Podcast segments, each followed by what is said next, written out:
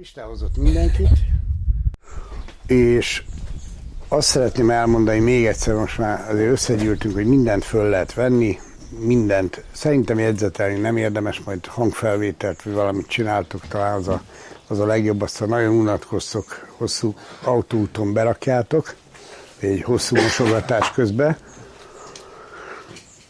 Ennek a tábornak, minden, minden egyes táborban van egy, minden évben van egy tematika, ennek a tematikája kifejezetten a kapcsolatok.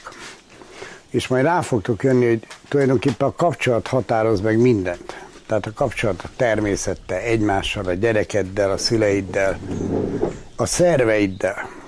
Hiszen akkor betegedsz meg, ha ez a kapcsolat meglazul, vagy megsemmisül. A rák az tipikus egy ilyen betegség, hogy egyszerűen elveszti a vezérlését egy szerv vagy egy szövet. Úgyhogy nagyon sokat fogunk erről beszélni, ezekről beszélni, főleg arról, hogy hogy lehet ezeket a kapcsolatokat helyreállítani. De nézzétek meg az alapszót, hogy kapcsolat. Tehát a kapcsolatból mind a, az összes kapcsolatban levő fél nyer. Most egy nagyon egyszerű példát, tedd le oda, szerint jó, ide is rakhatod. Nagyon egyszerű példát szeretnék mutatni, amit a természet használ. A természet tele van kapcsolatokkal, és egy tipikus kapcsolat, hogy van a gyökérszőr, ez a leg, ö, ö, legfinomabb gyökérzet, és ez egy hatalmas rendszer, ez egy több kilométeres rendszer egy fánál, és azt hinné az ember, sőt több száz kilométeres, azt hiszi, hogy itt vége van. De nincs vége, mert innentől folytatódnak az úgynevezett mikorizák, ezek gombafonalak. És az a lényege ennek a rendszernek, hogy ez nem tartozik ehhez az élőlényhez, hogy színesítsem az előadást, fogok piros, pirosat is használni, nem tartozik ehhez az élőlényhez, tehát ez a fához vagy növényhez, de kapcsolatban van vele, szimbiózisban van vele, ez egy egymást segítő, együttműködő kapcsolatrendszer, és az történik, hogy kibocsájt egy impulzust ez a növény, hogy szeretne mondjuk rezet, vagy szelént, vagy vasat, vagy bármilyen tápanyag kell neki, és ezek a gombafonalak elkezdik odaszállítani. De úgy képzeljétek el, hogy ez perceken belül megtörténik. És cserébe, látod, tehát ez kap mondjuk vasat ez a növény, mert arra van szüksége, és cserébe kap egy kis cukros vizet a gomba, mert ezt meg ő nem tudja előállítani. Tehát mind a kettő nyert vele. És az egész természet így működik. Tehát az, amit mi látszólag harcnak vélünk, mert, mert van egy ilyen krimi szemléletünk pár évszázad óta, hogy minden ellenünk van, meg minden mindenkivel küzd harcol, tehát mondjuk a rókák meg a nyulaknak a populációja, a közössége. A nyulaknak a közössége az nyer azzal, hogy a gyengébb példányok kiszelektálódnak a, a rókák által, és ez, az, e, és, és ez egészségben marad az egész csapat. Na most gondold el, ha ugye ez történne az embereknél, akkor mi lenne a válaszreakció? Az, hogy összefognának a, a nyulak, és bosszúból megölnék a rókákat. Érted? Tehát ez egy teljes nonsens, hogy, hogy állandóan egy versengés van, állandóan egy harc, egy küzdelem van. A természetben nincs, nincs küzdelem. Nagyon rövid időre. Hát a, a nyúl életéből, amíg megfogja egy róka, az pár másodperc, és közben azért él öt évet. Egészségbe, bőségbe, stb. stb. Tehát, tehát gyakorlatilag ez az, hát gondoljatok azokra az e-, e-, esetekre, amikor mit tudom én, elvittek kecskéket mondjuk a hülye európaiak, amikor mentek az új világba, letették egy sziget, majd visszafele megeszik őket, egy paradicsomi állapotban levő sziget, és jöttek visszafele, és már nem volt növényzet a szigeten. Mert nem volt meg ez a kapcsolatrendszer. Ott idegen volt, és nem tudott bekapcsolódni ebbe a rendszerbe. Tehát ezekről a kapcsolatokról fogunk nagyon sokat beszélni a tábor alatt, mindenféle aspektusából, hogy hogy tudunk önmagunkhoz kapcsolódni, vagy hogy tudunk a, a gyermekénünkhöz kapcsolódni, vagy hogy lehet a többi emberhez kapcsolódni, úgyhogy ne a félelmeink mondják meg, hogy, hogy nem, elutasítalak, vagy bármi. Tehát ez, ezeket fogunk, nagyon sok gyakorlat lesz, minden táborban nagyon sok gyakorlat van. Egyet szeretnék megkérdezni, hogy hányan gyógyítotok már most? Egy, egy, csak egy ember van. Na, te gyógyítasz? Nem. Nem. Hogy hívnak? Tom. Milyen Tom? Nem Tom.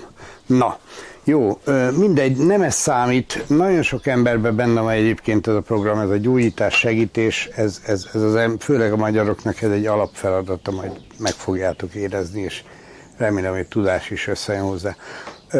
A mostani előadás témája kifejezetten az, hogy népi vagy gépi gyógyászat.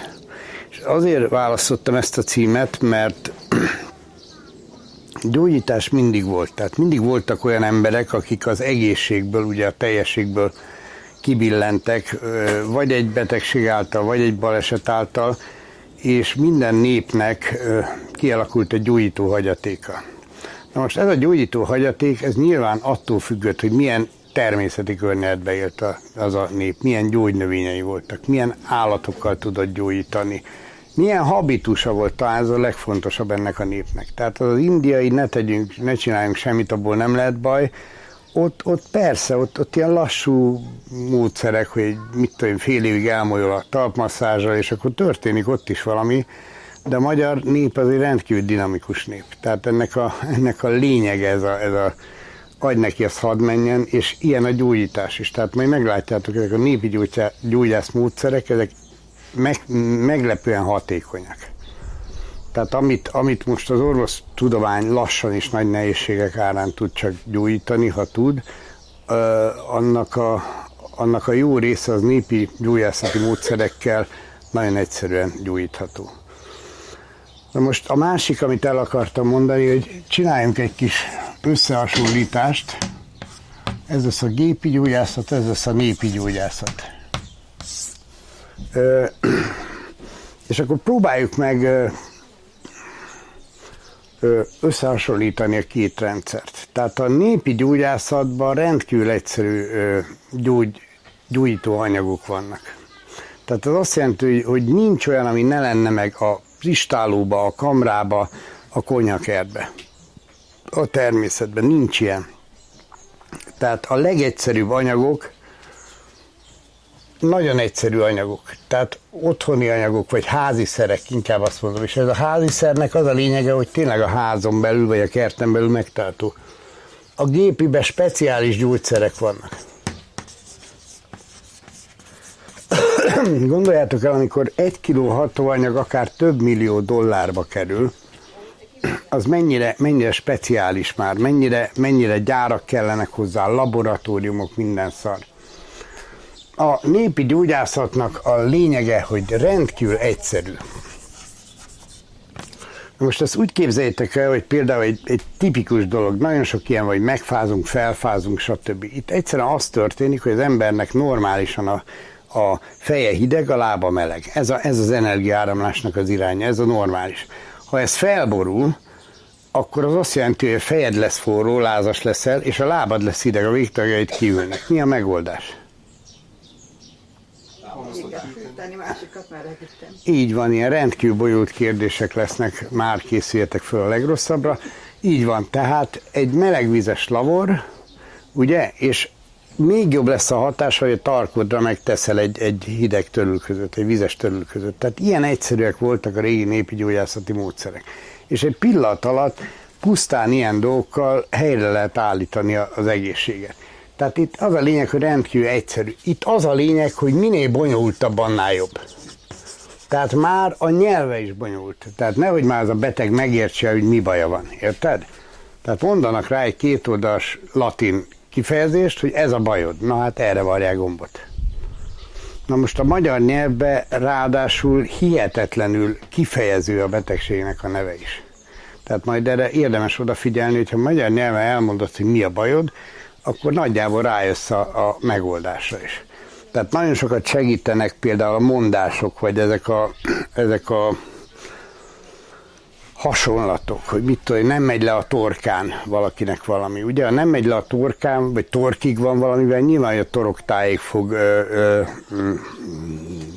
kibillenni az egyensúlyba. És nézzétek ma, meg, ma gyakorlatilag emberek 70%-ának pajzsmirigy problémái vannak. Ki nem mondott szó, torkig vagy vele, nem küldöd el a kurva anyjába idejébe. Gyűlik a dolog, gyűlik, és a végén lesz egy lesz egy komoly problémát belőle. Szóval ezeket már érdemes. Aztán itt a népinél nincsenek receptek. Ez nagyon fontos. Erről lehet nagy igazság. Nincs recept. Tehát erről lehet megismerni valami mi népi gyógyászat, meg mi az, ami a Mária Trében könyvből nézte már ki a parasztnéni. Tehát amikor azt mondja, hogy ebből két deka kell, abból ott deka, vagy 10 ebből 37 abból, ez felejtős. Ilyen soha nem volt a magyar hagyományban. Egyrészt ez egy hihetetlenül trehány nép, tehát nem, nem, nem egy német precizitás, hogy most nem véletlenül nem így álltjuk a Mercedeseket. Addig örüljünk neki. De, de ö, mindent rendkívül egyszerűen volt meg. Most úgy képzeljétek el, hogy például ö, mi az, amivel gyógyítottak. Tehát például beteg lett a faluba valaki, akkor mit vittek neki? Levest. Most ez egy nagyon fontos dolog, és körülbelül így néz ki a népi gyógyászat. Levest visznek neki. Ennek rendkívül egyszerű magyarázata van húslevest. Egyébként ez is nagyon érdekes, hogy általában szárnyas leveseket vittek neki, tehát vagy, vagy galamblevest, ez volt a standard. Na most a galamb az, na, tehát a növény, az a növekedés a világban. Tehát a növénynek az a dolga, hogy növekedjen. Az állatnak az a dolga, hogy állapotba tartson valamit. Tehát majd az a birka legelni fogja a füvet, ezért a fű nem fog az ég érni, stb. stb. Tehát az állatnak az a dolga, hogy állapotba hozzon valamit. Na most, ha egy olyan állatot választasz, amely azt az állapotot tükrözi, ami a faluba van. Mert egy galamb azért falu határát fogja szépen bejárni. Tehát az átmegy a szomtőportára, meg a falu határába. Tehát ha ott keletkezik a, a falun belül ez a konfliktus, amitől megbetegszik, nyilván egy galambal jobban jár, mint egy, egy baromfival, amit csak az én udvaromba fog csipegetni. Tehát ez is egy nagyon fontos dolog, hogy, hogy milyen állat. Na és akkor utána jó, tehát benne van az állat, tehát nagyjából a falu állapotát letapogatta az a hús, ami belekerült. Mi kerül még ebbe a fazékba? Zöldség. Mi az, hogy zöldség? Sárgarépa, fehér. Sárgarépa, fehér. Kell káposzta, mit tudom én, van, aki kumit Hagymát azért ki ne hagy kum. Na most ezeknek a zöme az gyógynövény, tehát a zeller, a, a petrezselyem, a, a fehérrépa, a sárgarépa, stb. Ezek, ezek gyógynövények, méghozzá olyan gyógynövények, amiket napi szinten tudsz használni. Tehát van egy pár olyan gyógynövény, amivel csak nagyon rövid kúrákat tudsz csinálni. Ezek azok a gyógynövények, amiket, amiket hosszan tudsz használni. Na most nézd meg, belekerül minden ilyen gyógynövény, és lesz belőle egy gyógytea. Tulajdonképpen a levesek azok gyógyteák nem az elsődleges funkciójuk. Az elsődleges funkciójuk az, hogy információt vigyenek be a szervezetbe, de a másodlagos funkciójuk az az, hogy gyógytel lesz. És minden leves gyógyít. És nem véletlen, hogy minden egyes nagyasszonynak a régiségben az volt az első, kipattant a szeme, és mit főzzek ma? Tehát minden normális nő ezzel kezdi a napot, érted? Mert a nő a felelős a növekedésére a családba a család egészségéért és egészben tartására nő a felelős. Tehát neki ez egy nagyon komoly problémája ösztönből, hogy mit főzzek ma. És ha az ösztönére hallgat, és nem arra, hogy a Tesco gazdaságosban éppen mi a, mi a 999, akkor jól fogja csinálni a dolgát. Jó? Tehát ö, nincs recept, ez a lényeg. Tehát ugyanúgy, mint ahogy nem lehet szakácskönyvből megtanulni. Tehát ö, hál' Istennek a páromat az édesanyám tanította főzni, és úgy elnézegettem. És hát mennyit tegyek bele? Hát ugye egy maréknyit, amennyit érzel, stb. Tehát ez egy kurva jó tanácsok, amennyit érzel, annyit rakjál bele. És tényleg ez a lényeg. Mert mi, a, mi az ételnek a lényege? Mi alapján eszed az ételt? Az íze. Az íze. De most ez egy nagyon érdekes, az íze minden ételnek az eszenciája.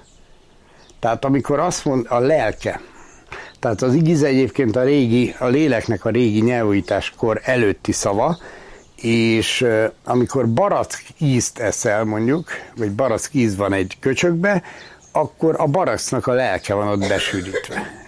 És az ízek tengerét pedig úgy hívtuk, hogy ízten vagy Isten.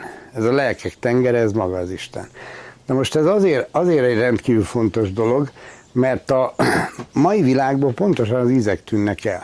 gondolom észrevettétek. Az ízeket hamisítják mindenféle ízfokozókkal, meg hogy meg tudja enni a fűrészport, bíbor, csiga nedvével színezve Danon joghurtként, ahhoz kellenek ízfokozók, meg mindenféle szentszarok. Na, tehát a népi gyógyászatnak a lényege, hogy nincsenek receptek, ízlés szerint. Most gondolod-e, hogy tudsz receptet csinálni, mondjuk egy Mária Trében könyv, két dekát ebből vegyél, öt dekát abból, 43 dekát amabból, majd forralt föl 5 és fél percig, és 45 fokos szögbe kevert 23 másodpercig. Érted? Jó, akkor mikor szedted azt a növényt? Milyen holdálásnál? Azt a gyógynövényt? Milyen ö, alkatrészét használod föl? Milyen lelki állapotban vagy? Amikor elkezdtük ezt a népi gyógyász képzést, volt egy csodálatos gyógyszerész házas pár, akik, akik tanárként részt a képzésbe, ők ilyen gyógykozmetikumokat állítanak elő. Nagyon jó minőségű gyógykozmetikumokat, egyébként Pállabora neve a cégnek, tehát ez megérdemlik, hogy megemlítsük őket. Például ők, ha veszekedtek, aznap nem gyártottak semmit. Tehát ha reggel összezördültek, akkor aznap pihénap volt. Mert beleviszed, beleviszed a gyógyító cuccba azt a szarrezgést és nem azt akarod eladni, nem a veszekedésedet akarod eladni. Na elég az hozzá, hogy nincs recept. Itt receptúrák vannak, receptúrák. Vagy receptek, meg kell olyan sokat írni. Receptek. Na most erről például kapásból látszik gyűjtés, tehát attól idegbaj tudtam kapni, amikor megy az ember, mit tudom, Gyimesbe vagy Moldvába gyűjteni, és akkor elmondja, és az elején, elején elég nehezen szűrtem ki ezeket, és akkor egy órát jegyzetelek, és akkor mondom, hogy ezt a nagyanyától tanultam, vagy az édesanyától, nem, elhunom a könyv, és akkor hozza a Mária Trében könyvet. Na most ez, ez egy, ez egy, ez egy kuka tudás, a saját tudású, igen kicsim. Kurvára ülök neki, egyetek. Persze, menjetek, egyetek, csak ne zavarjatok most, jó? Na, elég az hozzá, hogy ez a lényeg, hogy itt receptúrák vannak, és nagyon bonyolult receptúrák, és ezt betartatják. A népi gyógyászatnak megint egy fontos dolog, hogy itt egészben látja az embert. Egészben látja az embert. Tehát nem az van, hogy most kificamodott a lábad, és akkor csak azt helyre rakja hanem akkor már meg is inazza a lábadat, akkor már elbeszélget, hogy na mi van veled, mi történt, miért, érted? Nincs ez, hogy gyerekek, ma egy orvosnak, szerencsétlennek semmire nincs ideje, semmire. Tehát ő egy biorobot, amit beprogramoznak arra, hogy ilyen betegség van, ilyen protokoll alapján kell gyógyítani. Ott már nincs ilyen beszélgetés. Hát nagyanyámhoz kiárt a házi orvosunk, egy ilyen nagy darab szuszogó, kövér ember volt, egy nagyon humora volt, és akkor mit tudom én, nagyjám tényleg elég dögrovásom volt, így lehuppant az ágyra, nagyjám majdnem mellé esett, ugye? És megcsapkodta azért a hófehér nagyjámat, Géci néni, haldoklunk, haldoklunk. Hát most erre mit lehet mondani? Nem, nem haldoklok, doktor úr, ez csak a látszat. Szóval nincsenek meg ezek a kapcsolatok, megint csak a kapcsolatok, érted? Nincs majd betegnek semmi kapcsolata nincs az orvossal. Hát még az orvos még gumikesztyűbe fogja meg. Érted? Szóval annyira, ha megfogja. Szóval annyira durva, és ez nagyon fontos lenne, és ezért mondom, hogy az egészet beszélteti, ugye majd beszélünk róla, hogy a beszorult érzelmek okozzák a betegségeket. Hát gondold, de ugye nem tudom, hallottatok az új medicináról, vagy új germán medicina, vagy biológika. Most ez egy nagyon, nagyon fontos gondolkodásmód, de nem gyógyítás. Erre mindenkinek felhívom a figyelmét, hogy aki ez alapján gyógyít, az nagyon mellé fog menni, és valószínűleg a beteg az meghal, vagy, vagy úgy marad, mert ez egy diagnosztikai módszer. Tehát azzal, hogy neked, mit tudom én, birtokvesztési konfliktusod van, és ezt elmondod neki, hogy hát magának birtokvesztési konfliktusa van, és akkor mi a fasz van? Mit csináljak? Mit csináljak, doktor úr? Birtokvesztési konfliktusommal, érted? Tehát nem gyógymód, de egy nagyon jó diagnosztika és nem tudom, hogy ismeritek biztos ezt az öt vas törvényét a ráknak, vagy mindenféle betegségnek gyakorlatilag.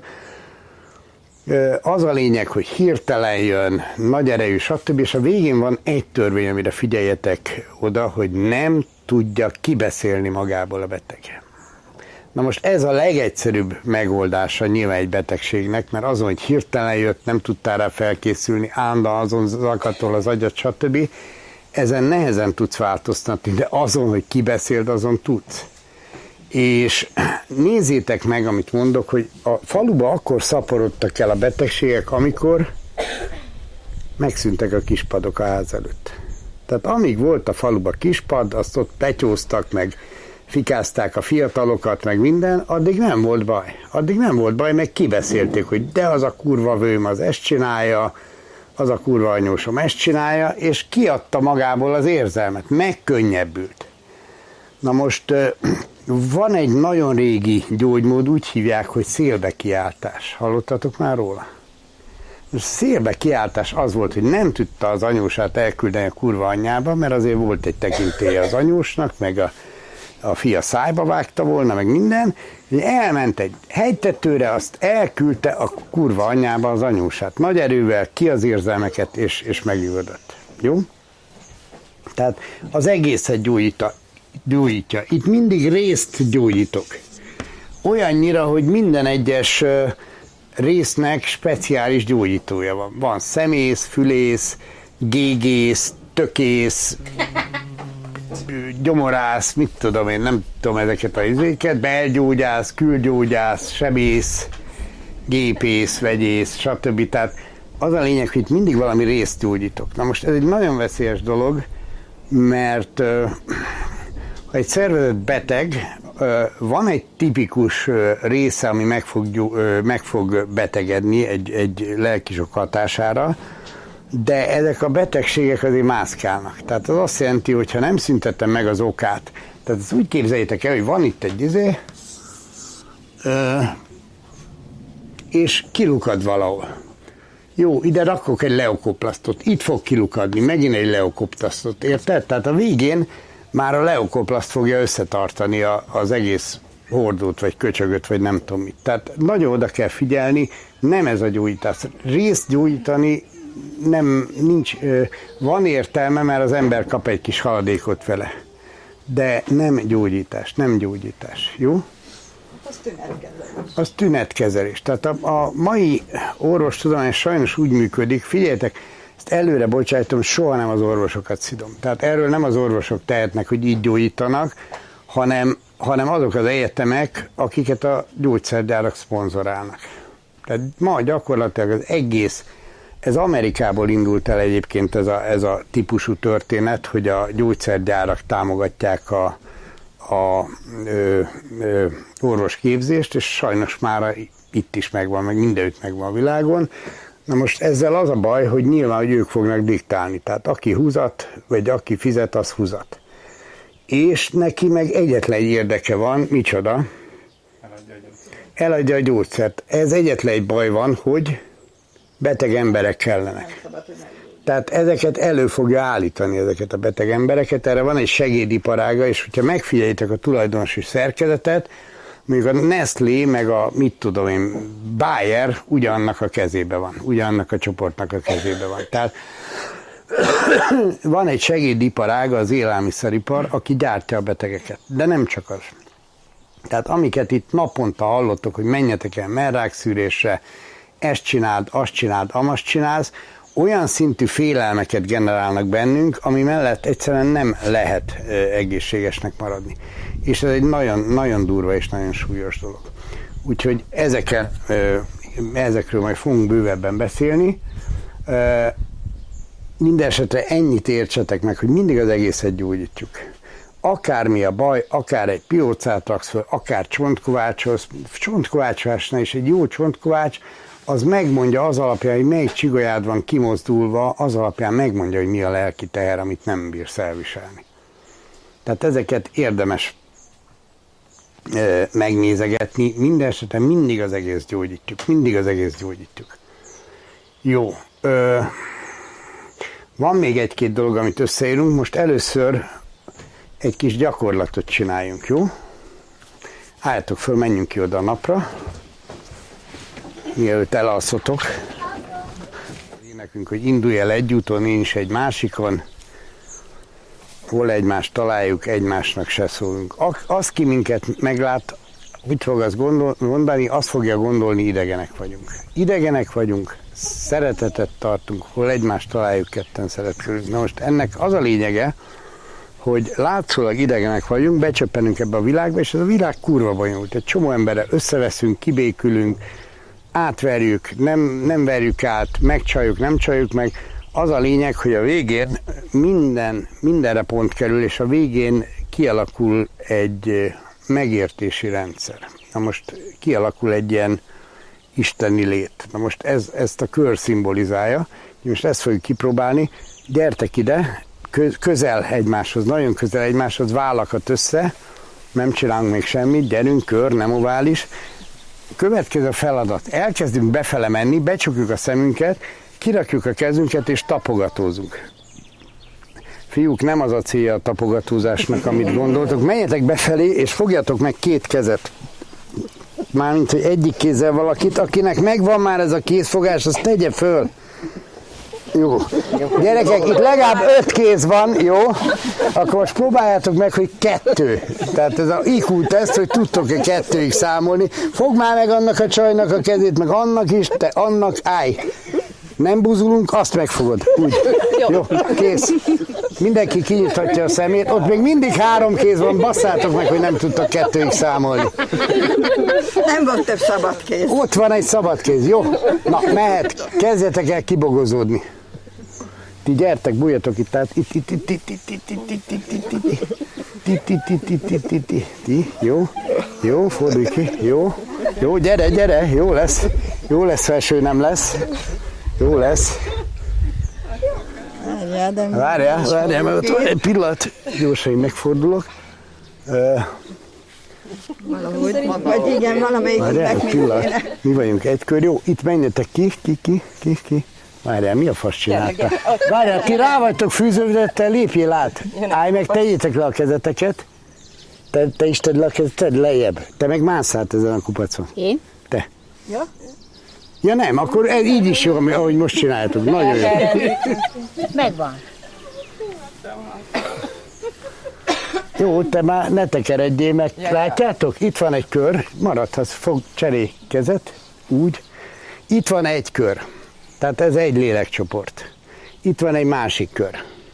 Ennyi. Érted? Tehát a végén minden gubancból vagy egy kör lesz, vagy két kör, vagy három kör, vagy egymásra fűződve, így mint a lánc, vagy külön, de ez a lényeg, hogy ez az élet törvény. Ezért vagyunk itt, hogy ezt kibogozzuk, ezt a gebaszt, értitek? Tanulságos?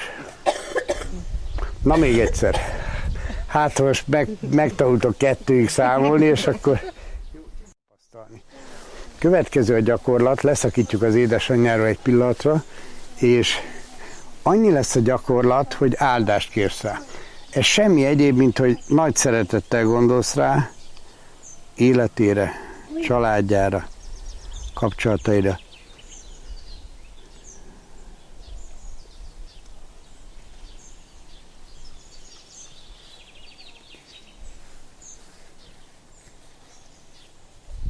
És el fog indulni egy olyan áramlás, hogy amikor a két lélek összekapcsolódik, és, és megtörténik ez a, ez a kapcsolat, ott a lelkek szintjén, akkor hátra fog dőlni. Nem így, mert ő nagyon makacs egy lányka, azt lehet rajta érezni, hanem úgy, hogy rendesen megdőlsz. Köszönöm szépen. Próbáljátok ezt meg, álljatok párba, légy szíves, és kérjetek áldást a másik emberre, jó?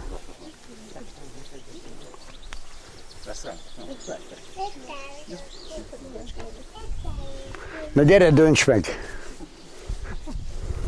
Mindenki előtt. Folytassuk egy kicsit a különbségekkel, ami a nép és a gépi gyógyászat között van.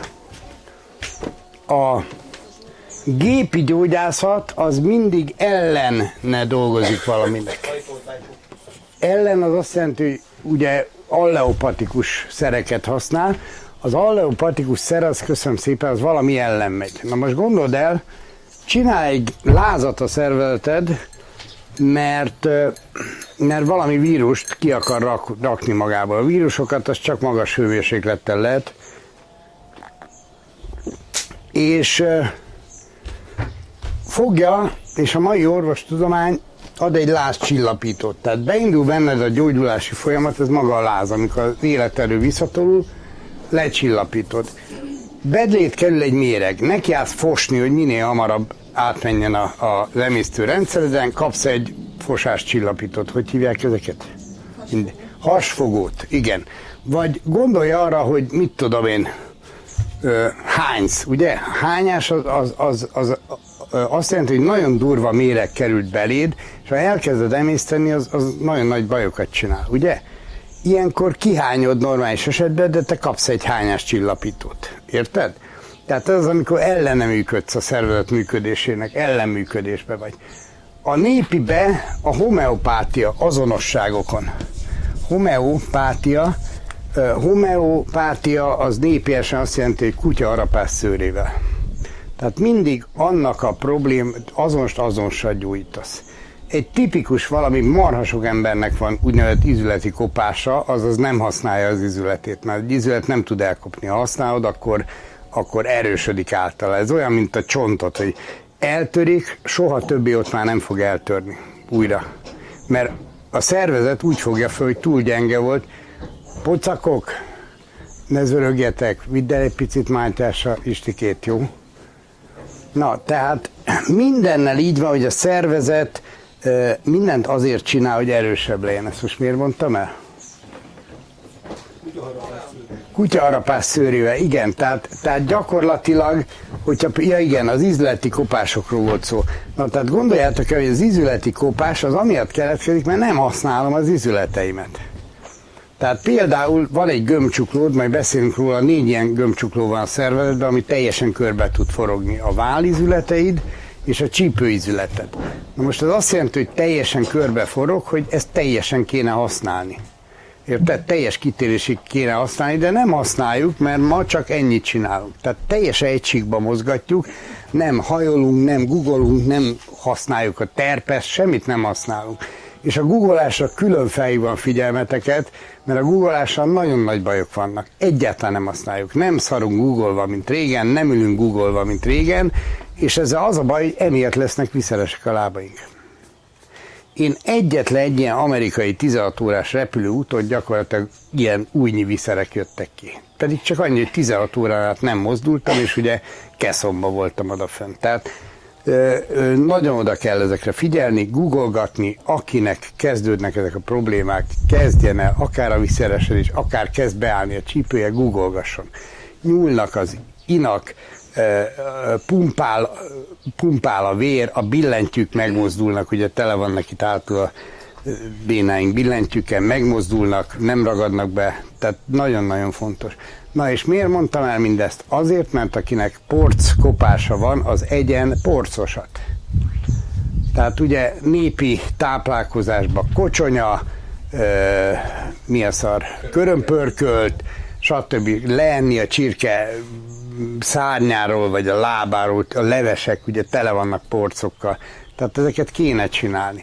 Van egy speciálisan erre a célra szolgáló valami, 15 órán keresztül főzöl egy, egy marha térdet, térdízletet. Veszel a hentestől, főzött 15 órát, be egy ilyen kocsonyaszerű anyag lesz, és akkor azt elrakott hűtőbe, és eszegeted napi szinten. Pár hét alatt, hét alatt rendbe rakja az ízületet.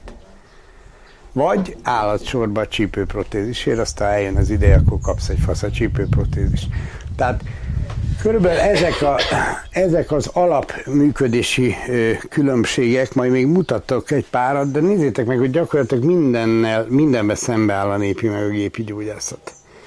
Ö, amire viszont nagyon oda kell figyelni, hogy a népi gyógyászatról nagyon korán levált a sebészet.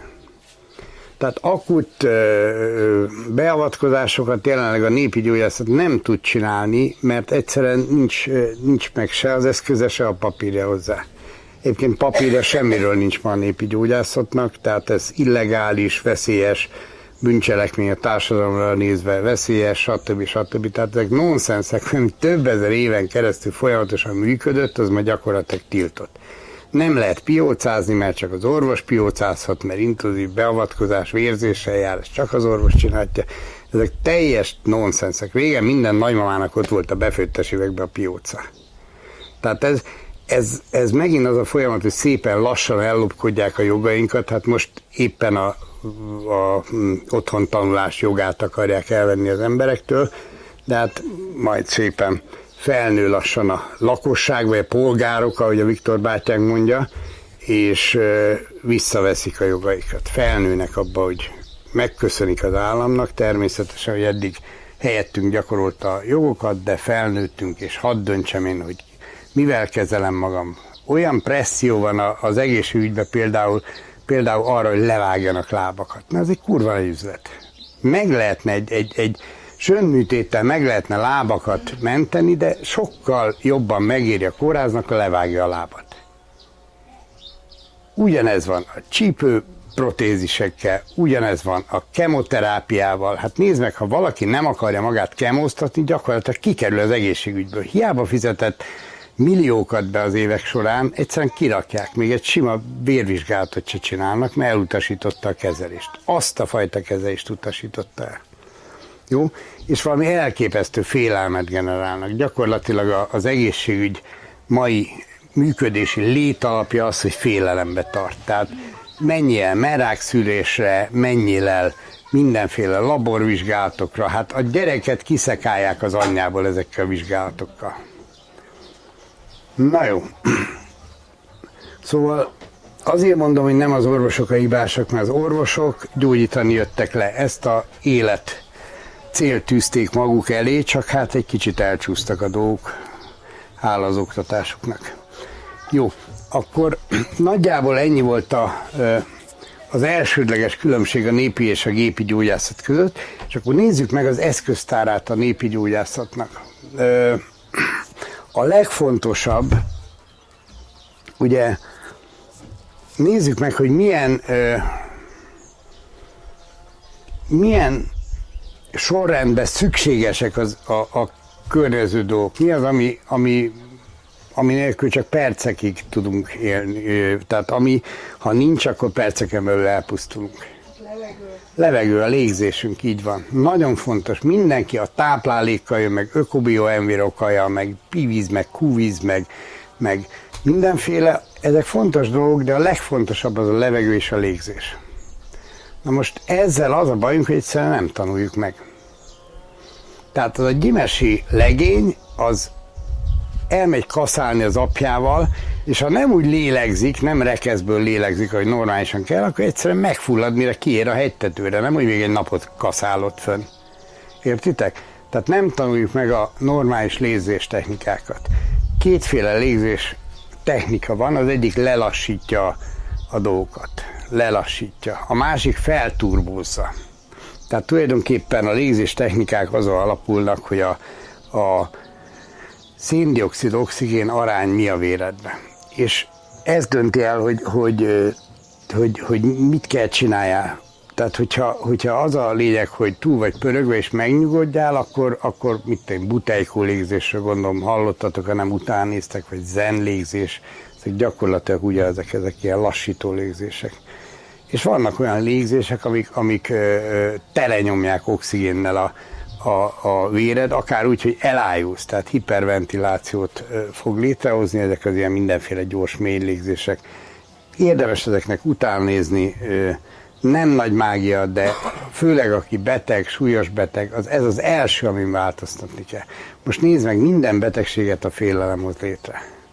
Tehát van egy csodálatos könyv, ezeket, talán ezeket jegyzeteitek, amiket így érdemes elolvasni, vagy beleolvasni, ez egy Moriani nevezetű vagy Moriani, eh, mert indiai név, eh, meghaltam, hogy újjászülesek, vagy valami. Van egy videója is fönn a YouTube egyetlen, azt is érdemes megnézni.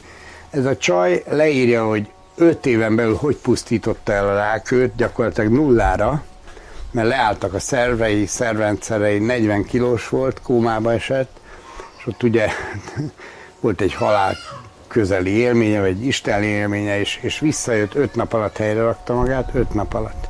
Egy hónap múlva kiengedték a kórházból, és teljesen, teljesen meggyógyult. Ilyen teniszlabda nagyságú daganatokkal volt tele az egész belseje, és már gyakorlatilag alig volt bőrfelülete, ilyen nedvedző, ugye muszáj valahol méregtelenítsen a szervet, és a bőrén keresztül méregtelenített.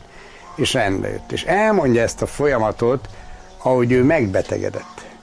Tehát elmondja, hogy eleve félt a ráktól, valakit itt nagyon intenzíven hívnak, eleve félt a rák, tehát eleve beleszületett egy olyan életformába, ugye indiaiként született, ott a nőnek az értéke az gyakorlatilag nem nulla, hanem mínusz.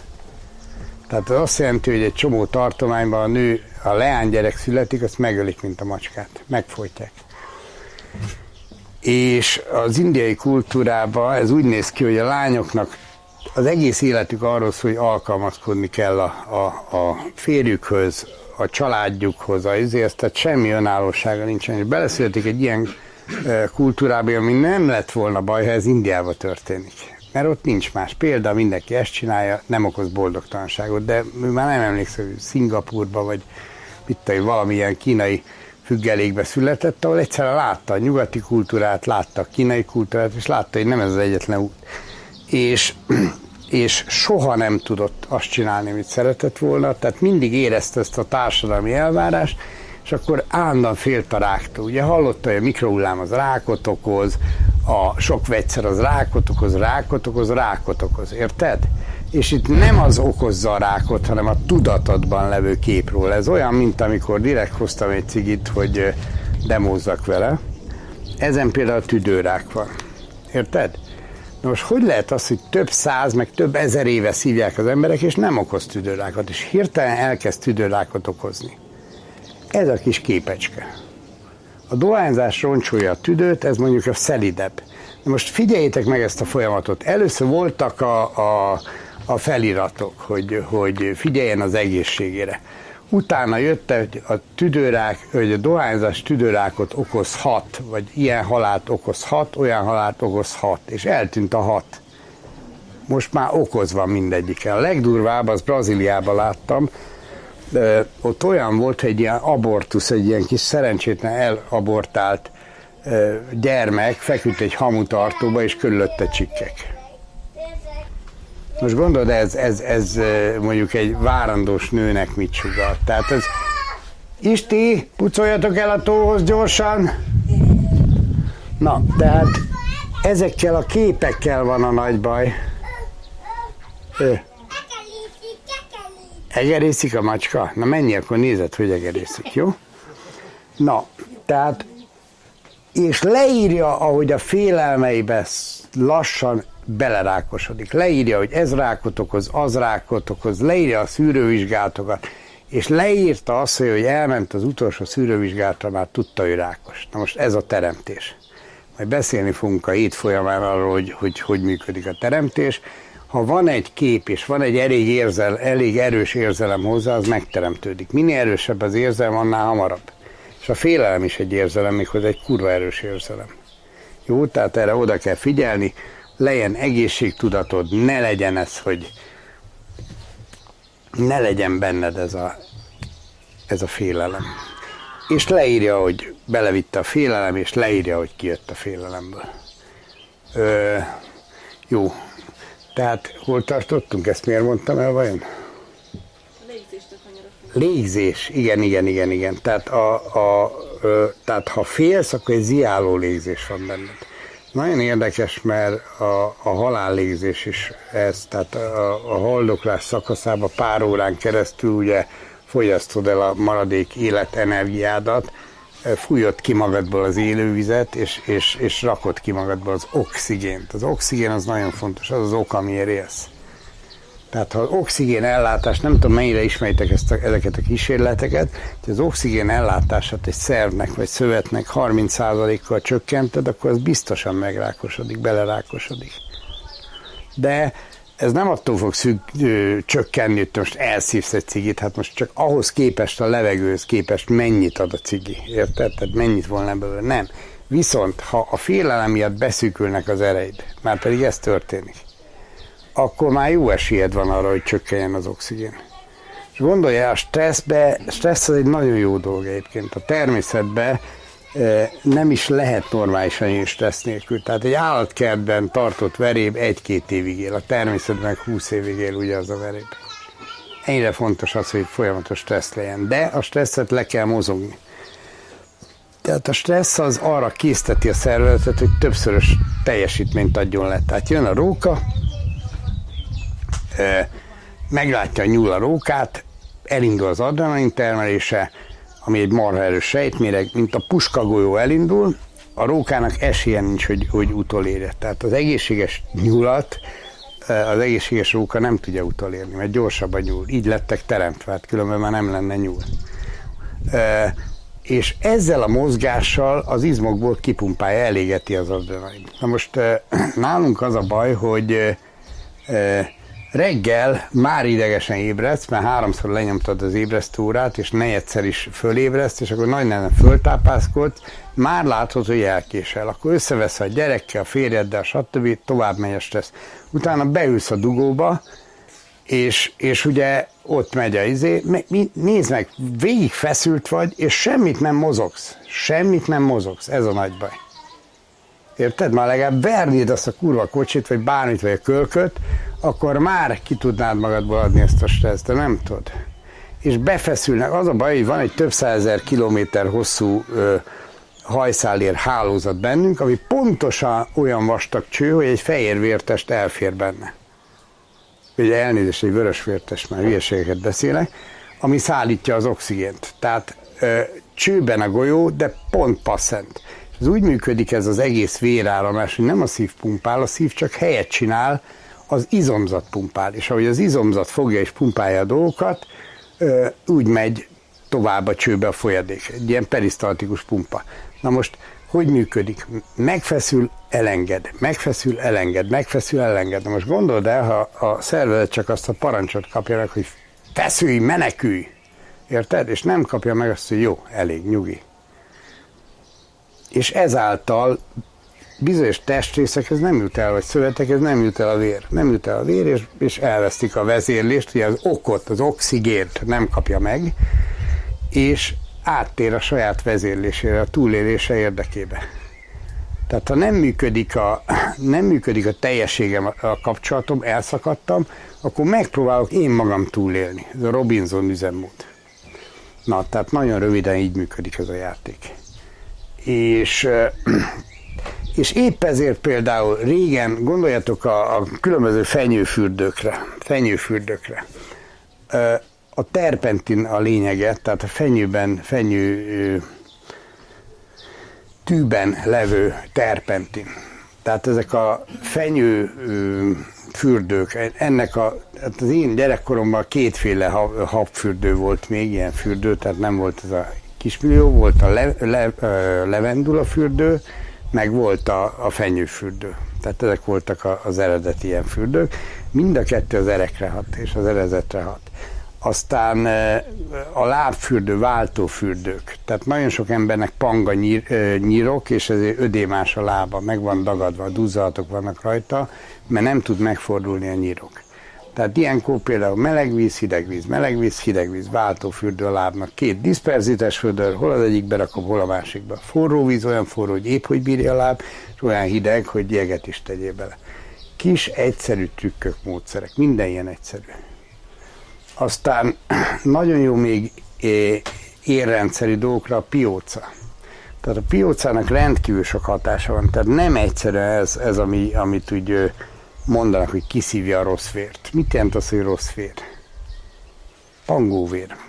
Tehát mindig azt a helyet keresi a pióca, ahol panga véred. Tehát ha te valahol fölrakod, akkor lehet, hogy teljesen máshol elmászik. Ezért kell szabadon hagyni. De most nézd meg, most megint egy tipikus dolog, Ma is lehet piócázni, orvosok ma is piócáznak, de hogy csinálják? Szépen felveszi a gumikesztyűt, nehogy hozzáérni a beteghez, kiválaszt csipesszel, kiszed egy piócát, ugye, az berakja egy kémcsőbe, és ráteszi arra, amit ő gondol, hogy oda kell neki. Amit tanult.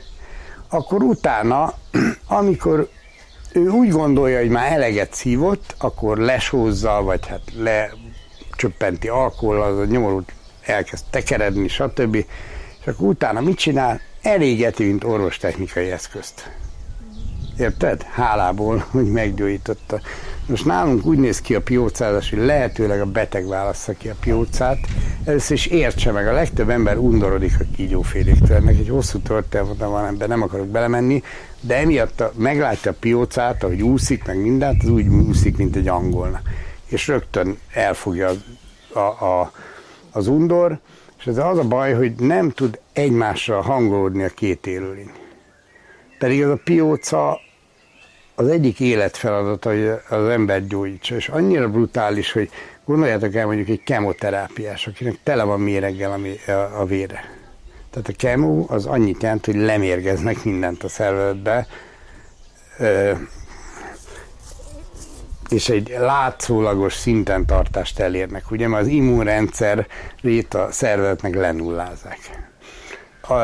Azt használják ki, hogy minden gyorsan szaporodó ö, ö, sejt, az egy picit érzékenyebb a környezeti hatására, hatásokra, tehát a méregre, a sugárzásra, a hőre, a mit tudom én mire, és akkor ezek a rákos burjánzások, ezek ugye gyorsan szaporodnak. Igen ám, de megszűnik a hajadnak a termelődése, a véreddel bajok lesznek, a spermáddal, a mindennel bajok lesznek, ami, ami szaporodik benned. Tehát ez, ez, ez totál rossz út. Na mindegy, nem, nem akarok ebbe belemászni. Ez egy kurva egy üzlet. Tehát több százezer forint egy kemoterápia. Sőt, vannak olyan kemoterápiák, amik több millió forintok. Az, hogy kapsz egy patkánymérget, az több millióért eladják neked. És, és te fizeted, mert amikor az állam fizet, azt is te fizeted, nem a Robert bácsi. Na, ö, megint elvesztettem a fonalat. Hát légzés. légzés. Még mindig a légzés. Na, tehát légzéssel nem már piócázásnál tartottunk, ti is elvesztettétek a fonalat. Na, tehát a piócázással például minden olyan, ami szív- és érrendszeri betegség, az gyógyítható, minden női, női dolog, dolgot gyönyörűen gyógyít a, a pióca, tehát a petefészek a mit tudom én még mindent. Pióca az nem csak úgy gyógyít, majd lesz konkrét ugye piócás nap, hihetetlen, tehát több, több mint százféle dolgot ismernek már tudósok a nyálába, de hát ki tudja, hogy még mennyi van. És ilyen teljesen érthetetlen dolog, hogy boldogsághormon. Mit keres a pióca nyálába boldogsághormon? Érted? Ja igen, a kemoterápiátról akartam az előbb beszélni, hogy például amikor kemoterápiás piócá, piócázol, akkor nagyon nehezen megy rá a pióca, mert tudja, hogy el fog pusztulni. Tehát nem mit tudom, rácuppan egy percen belül, hanem 20 perceket kell, fél órákat várni, és amikor nagy nehezen rámegy, ugye és utána el is pusztul. Pár órán belül elpusztul, de akkor is megcsinálja a dolgát. Szóval hihetetlen a természetnek a működése. Tehát piócázással, aztán például ilyeneket csinál, beszéltem ezekről a beszűkült pangóerekről, hát gondold el, hogy például ö, ö, ultra, ö, infrahangot használ. Arra, hogy fellazítsa azt a kb. 10 centi sugarú kört, ami, ami, amitől eléri a vért, az például infrahangot használ. Elképesztő. Nagyon, nagyon sok mindent tud. De például itt vannak, tehát akkor egy picit mindenbe belekapunk, jó? Például a gyógynövények. Ugye előbb a, ja, nem mondtam el a piócázásról, hogy mi, hogy piócázunk. Tehát kiveszi az az ember, aki, akit piócázni fogunk, mert az ő rezgésére menjen rá, az ő, ő tehát kicsit kapcsolódjanak össze, megint a kapcsolatok. Utána ráteszük arra a testájra, de nem szabjuk meg, hogy hova menjen. Ha csak nem ilyen kritikus, hogy bemászik a seggedbe, ez, ez, ez szinte, szinte nulla. Tehát nagyon-nagyon ritkán vagy olyan testájra téved, ahova nem kéne neki. Érted? És akkor e, nagyon oda kell figyelni, a páciens nyugodt legyen, ne idegeskedjen, ne zsizsikeljen, ne telefonáljon, nem nyugalom. És akkor szépen egymásra tud a két lény hangolódni, a pióca elkezd szívni. És utána, amikor eljön az ideje, tehát amikor a pióca ezt nagyon jól érzi, hogy, hogy meddig kell szívni. Sőt, hát mi egyszer elég sok, tehát ilyen 6-10 piócát teszünk föl, és például leesik az egyik, pár percen belül lepotyog az összes többi, kivéve egyet ezt fogja a Happy Finish csinálni, úgyhogy ez, ez legalább egy fél órával még azok után fog leesni, és ő csinálja azokat a változtatásokat a szervezetbe, ami, amik ezek a javítások. Tehát nem szabad leszedni a piócát, majd ő tudja, hogy mi, miért, miért gondoljuk, hogy mi jobban tudjuk, hogy mi a pióca dolga, mint a pióca. Egy több milliárd éves élőlény. Érted? Sehol nem voltunk, még bűnös gondolat se voltunk, amikor már piócák itt voltak a Földön, és csinálták a dolgokat. Na, és akkor utána mi oda szoktuk adni egy kis befőttes üvegbe a, a, a páciensnek, hogy jó, akkor most ez a véletből másfél évig fog élni ez a lény. Lehetősége van szaporodni, tovább vinni az életet, e, köszön meg neki, hogy meggyógyított, és cserébe ad vissza a szabadságát. Magyarországról gyakorlatilag e, szinte teljesen kihalt az orvosi pióca. Ezt arról lehet észrevenni, mert lónadály van pióca, orvosi pióca, van egy megkülönböztető jelzés, tehát van, van egy csík mind a két oldalán, ugye, és erről lehet megismerni. Ilyen sárga vagy vöröses sárga csík, de hát majd piócázásnál meglátjátok. És vissza szoktuk engedni az élő vízbe, hogy, hogy menjen, szaporodjon. Szerintem ilyen több tízezer darabot visszaadtunk már természetnek, és, és ne felejts egy nagyon fontos dolgot, hogy te, te segítesz az életnek, az élet visszasegít az összes népmesénk erről szól, amikor megeteted az egeret, meg segítesz a mit tudom én minek. Jó, a hangyának, meg a nem tudom minek. Jó.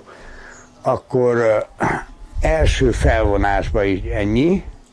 Ja, még azért egy pár ilyen gyógymódot, gyógynövényekkel akartam még mindenképpen foglalkozni az első menetbe.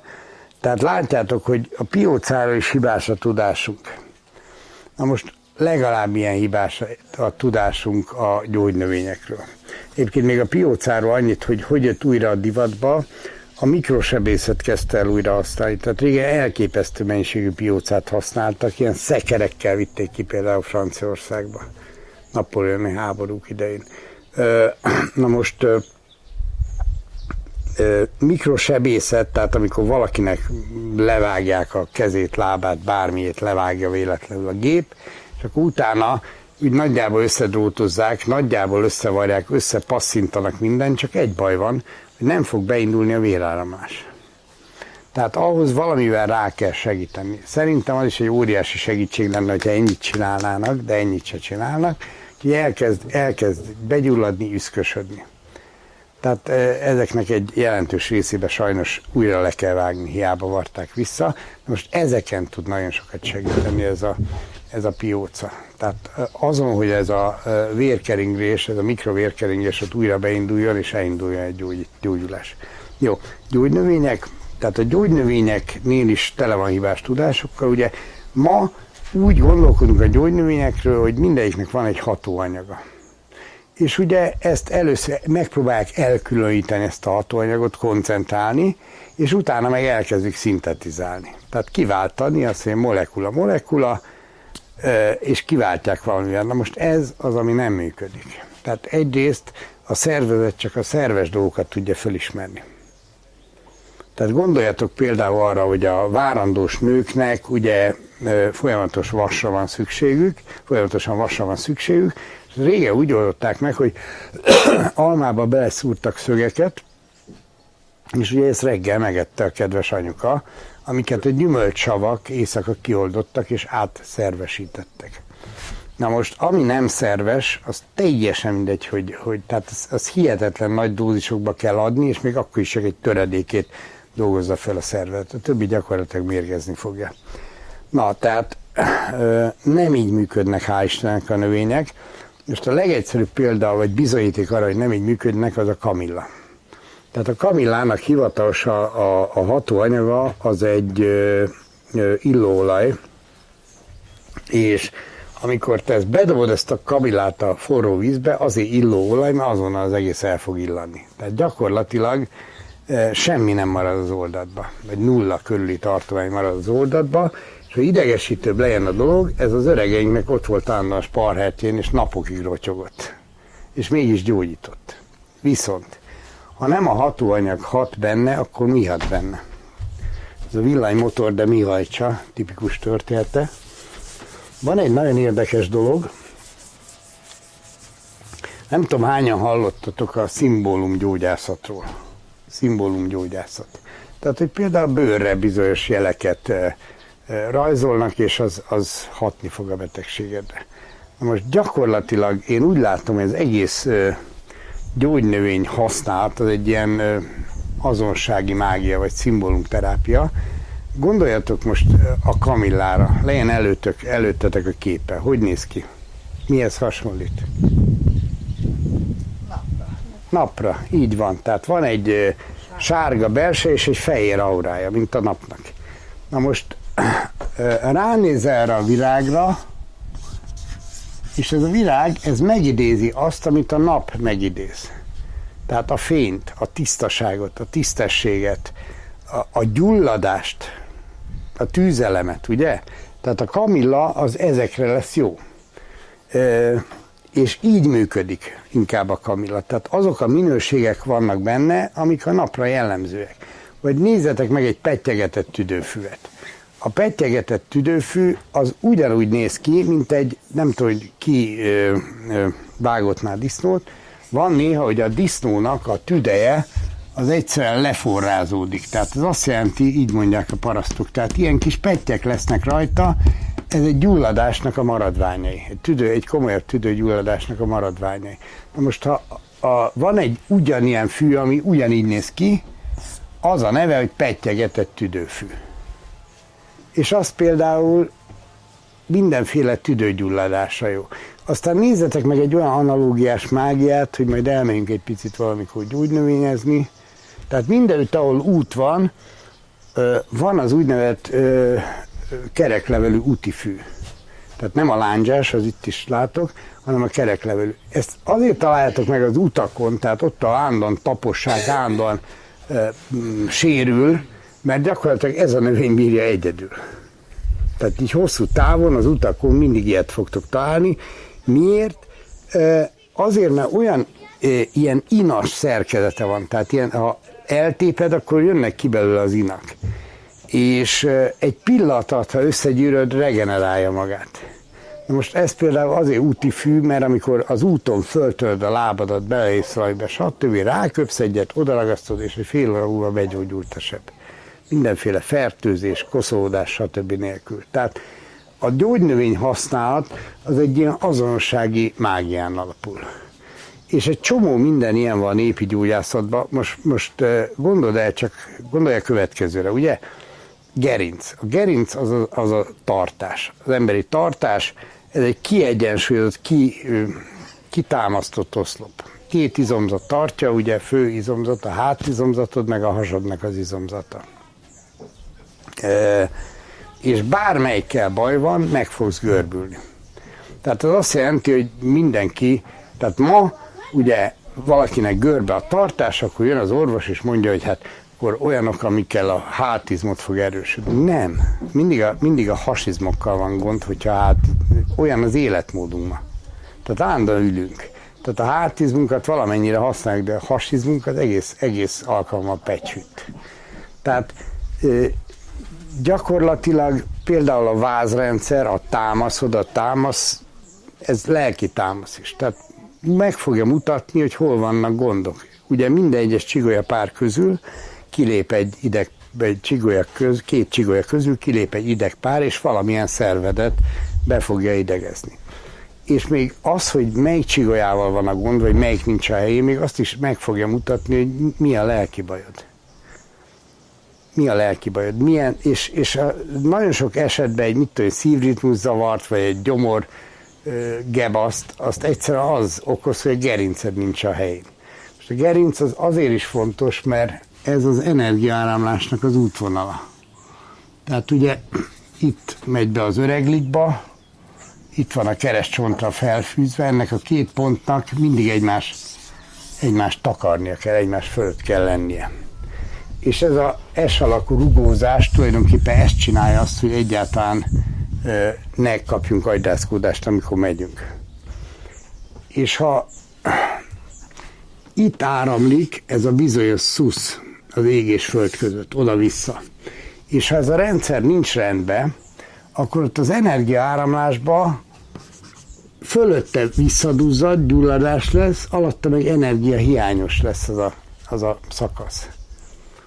Tehát ez nagyon fontos, hogy ezek rendben legyenek az emberbe. Ez a népi gyógyászatban mindennapos volt. Tehát a csontkovácsolás, tehát hogyha valami, valami kiment a helyéről, becsipődött, stb., akkor csontkovácsoltak. Ezt majd még a mai napon fogjátok tanulni.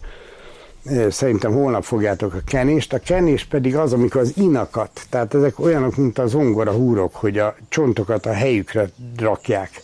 Tehát úgy képzeld el, kimozdul egy csont, akkor hiába rakod vissza, hogyha az inakat, amik előfeszítik, nem rakod a helyére, mert, mert helyére rakod, és megint kiúzzák az inak, mert nincs a hely. És ezeket kell egyszerre megcsinálni, ez volt a kernés inazás, illetve a csontkovácsolás. Aztán voltak a lélekre ható ö, módszerek, például nagyon érdekes az ólomöntés, vagy ónöntés, ha valaki hallott róla, gyakran előfordul, főleg a gyerekek, hogy megijednek valamitől, és az valami komoly lelki traumát okoz, mondjuk nekiállnak dadogni, vagy, vagy megváltozik a viselkedésük, vagy, vagy tele lesznek félelemmel. Most ezeket például ólomöntéssel szedték ki régen. Tehát voltak kifejezett a, a mai pszichológiának megfelelő rendszerek is a népi gyógyászatban. Ólomöntés az az volt, hogy rátettek egy lavor vizet a feje tetejére, és forró olmot öntöttek bele. Az ólom ez szétrobbant, szétfröccsent, és létrehozta azt a formát, amit a gyerek megijedt. Tehát amikor először ilyet láttam, akkor egy kakas formát hozott, nem, nem kakas volt, az első az egy ilyen kutya volt. De olyan kutya, hogy ilyen vicsorgó kutya, és ilyen a szőrök is fölálltak a hátán. Tehát gyerek az megnézte, így elkezdett így párat remek, remegett, és utána normálisan beszélt. Ezt például a mai napig nem tudjuk, hogy hogy működik. De jól működik. Na, tehát a gyógynövény használatról volt szó, tehát inkább úgy működik, mint a szimbólumterápia. Jelentősége volt annak, hogy milyen napszakba szedik, milyen oldalásnál, nagyon fontos a lelki állapot. Valószínű még ma csinálunk egy olyat, vagy leg, legkésőbb holnap, hogy Orbánc fű olaj talán ennek a, a létrehozásán lehet látni, hogy, hogy mennyire fontos. Tehát nem arról van szó, hogy, hogy hatóanyag tartalma. Egyébként a Remotív nevű ilyen antidepresszánsba használják többek közt, meg egy csomó mindenbe az Orbánc fűnek a hatóanyagát, de nem ez a lényege. Tehát az Orbánc fű, nem tudom mennyire ismeritek, egy ilyen kis napocska-szerű virága van nagyon szép sárga virága, egész élénk sárga virága, úgy néz ki, mint a napocska, és ebből kismillió van. És pontosan ilyenkor, biztos, hogy van itt a 10 méteres körzetünkben, de hozol egyet, Horka, megköszönöm. Na, tehát ami a lényeg, egy kismillió kis napocska, tehát eleve egy napszimbólum.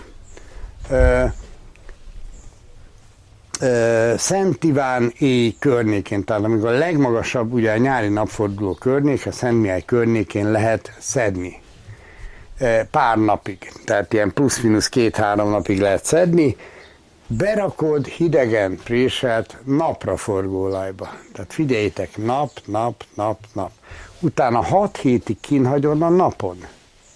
Kínhagyod a napon ezt az olajat és ezzel létrejön az, amit a népi gyógyászatban úgy hívtak, hogy Krisztus vére, ez egy ilyen vörös folyadék, és gyakorlatilag mindenre jó volt, amiben tűzelemes elakadás volt. Tehát tűzelemből túl sok volt, egy túl kevés.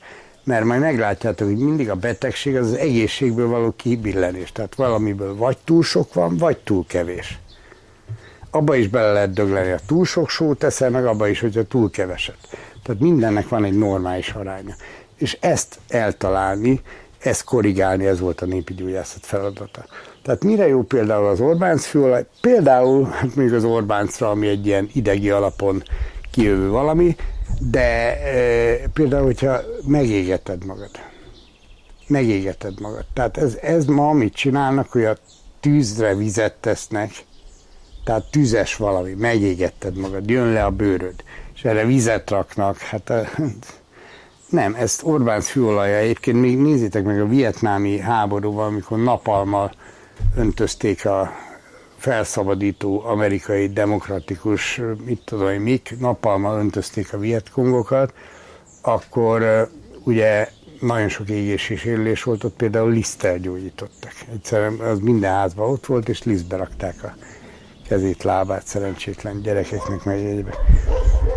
Na, ö, mm, tehát például égési sérülésekre. Aztán, hogyha tűzelemből túl sok van, túl kevés van, például a depresszió tipikus az a betegség, hogy elfogy a tűzelem az emberből, ugye? Tehát ez a ide nekem az oroszlánt is, meg lobogok, ejetlen, hagyjatok meghalni. Tehát a tűzelemből vízelem lesz. És például erre, erre nagyon jó. Depressziónál belsőleg és külsőleg is kicsit a halántékát bedörzsölni vele egy picit a salátára, amire figyeljetek oda, hogy fényérzékenyé teszi nagyon a bőrt. Tehát, hogyha bekenitek, ugye tűzelem, most gondolod egy tűzelem valami, és még kap egy tűzelemet, na ez biztos, hogy kiveri a biztosítékot, és le fog szégni, sőt, égési sérülések lesznek rajta, jó? Tehát ennyit a gyógynövény használatról, akkor a, ezekről a lelki gyógyításokról volt már szó, nagyon sok mindennél használtak azonossági mágiát. Tehát például ö, a mérgezések, gombamérgezés. Tehát annyit kell tudni, hogy a, a bőr az mindenből a másodlagos. Tehát az azt jelenti, azért halsz meg, hogyha leég a bőrödnek a, a körbe a fele, mert egyszerűen nem tudsz lélegezni, és megfulladsz, ugye, és a légzésbe is segít. De nem csak ebben a méregtelenítésben, tehát amikor olyan nagyon pattanásos vagy, meg nagyon ö, nyomja kifele a bőröd a mérgeket, ak- akkor, akkor van nagyon ideje egy, egy féregtelítő, meg egy méregtelítő kúrának. Ö,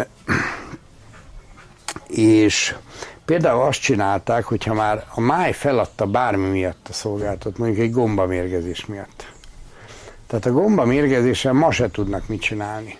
Tehát ha idejébe elkapják, és ki tudják, nagyon szépen köszönöm. Na ez az Orbánc fű. is köthetem a talpadra. Nem, köszönöm szépen. Lapit kötök a hátára. Igen, tehát ez az úti fű, ezt, ezt törjétek meg, nézzétek meg, hogy milyen meg is lehet rágni, utána nyál és rá, és egy fél óra múlva ezt kirúgná magát. Ez meg az Orbánc fű a szének azallal, amit Horka hozott mellé. Jó, ez az Orbánc fű. Színát szed le róla. Jó. Ö, jó, gyógynövényekről volt szó. Miről nem volt még szó? Épi gyógyász. használtak ásványokat is. Ásványokat is használtak, de egyet, egyet ne felejtsetek el, tehát a legújabb idők szele, hogy például a petroleumot használtak, és a petroleum kiváltott egy csomó régi gyógy valamit. Na most, ja igen, tudom már, mit akartam mondani, tehát méregtejítés, tehát gomba mérgezésnél ma se tudnak mit csinálni a gomba méreggel, tehát kimossák a gyomrát, ha még időben van és nem került át a vérbe, akkor, akkor megúszta, átkerült a vérbe, és leáll a máj, akkor meg game over. Tehát semmit nem tud ma se csinálni az orvostudomány egy gombamérgezéssel. Na most a régiek ugye azonnal hánytatták, azonnal tejet adtak neki, hogy a felszívódást lassítsák, és ami, és hogy legyen még ideje hányni, és ami nagyon durva, utána beásták nyakig. Na most, amikor beásták nyakig a földbe, igen, hát majd a sárga föld, majd a sárga föld kiszívja. Hát biztos hallottátok már ezt a kifejezést.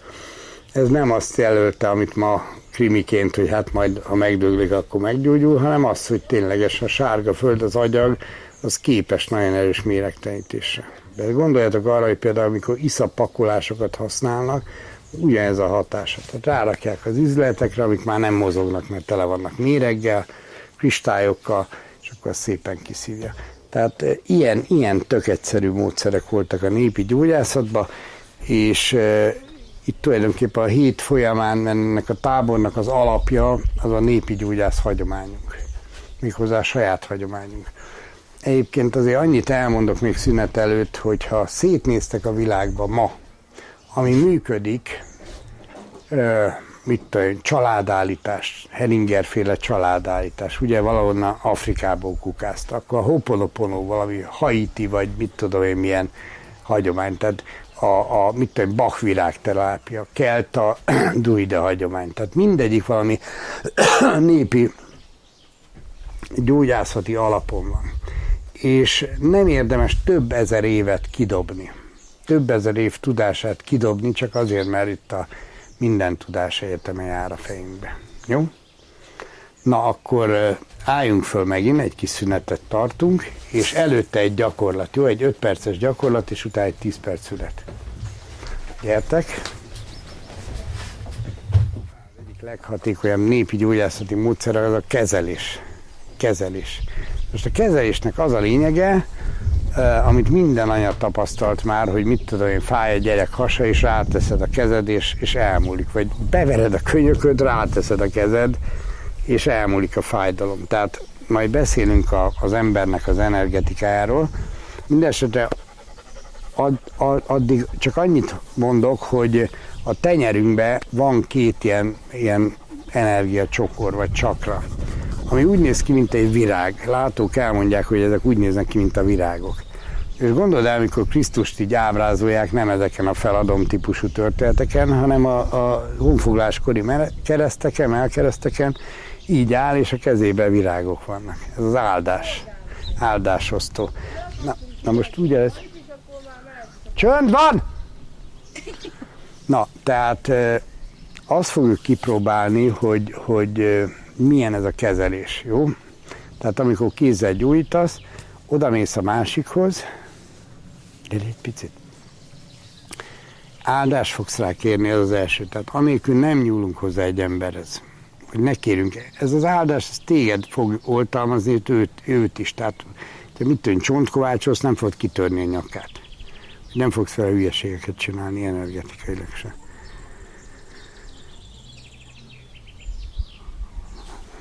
Jó? És amikor összeangolódtatok, akkor annyit tegyetek meg, majd a nyelv, nyelvnél, magyar nyelv működésénél fogunk róla beszélni, hogy melyik szervnek mi a feladata. A vese az, ami a vizet kezeli energiával, a vért kezeli az emberbe energiával, tehát tedd rá a vesére a kezed, és semmi egyebet ne csinálj, csak nagyon nagy szeretettel gondolj rá. Vagy bármire szeretettel gondolj. Tehát ha rá nem tudsz, mert nem vagytok még összehangolódva, vagy nem ismered, akkor gondolj az édesajádra, Szűz Máriára, Krisztusra, Star Wars-ra, tehát ami, ami belőled kiváltja a, a szeretetet, a boldogságot, jó? És meg fogod érezni, hogy elkezd melegedni a tenyered, fel fog forrósodni a tenyered. Figyelj arra, hogy minél jobban érezd ezt. Tehát úgy próbáld meg, váltogasd a képeket. Mi hozza ki belőled a legerősebb szeretetérzést? A természet, vagy édesanyád, vagy Jézus, vagy Buddha, vagy mit tudom én. Érted? Hán szóló. Tehát tök mindegy, az a lényeg, hogy érezd meg ezt a kezedbe.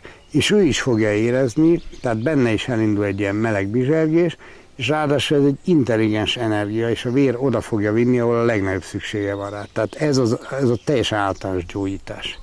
Ez minden gyógyít. Utána pedig arra figyeljetek majd oda, hogy ha megnézitek a tejereteket, ilyen piros-fehér pöttyös lesz. De tiéd is olyan. Látod? Uh-huh. Tehát amikor energiát adsz vagy veszel, akkor elkezd bizseregni a tenyered, és ilyen foltos lesz. Most ezt például arra lehet felhasználni, hogy amikor egy szent helyen vagy, ezt meg, meg fogod érezni automatikusan. Köszönöm. Jó? Álljatok párba. Lehetőleg ismeretlenek, tehát kezdjétek el felfedezni a többieket. Majd ez délután során, amikor végig tapizzátok a másikat csontkovácsolás címén, úgyis meg fog történni. Na, gyerünk párba. Mindenkinek van párja. Remek. Jó. És akkor ne tedd kezedet, lábadat keresztbe, hangolódj rá, csukd be a szemedbe, hogy jobban érzel. Jó? Meg vagy, meg vagy. Jó?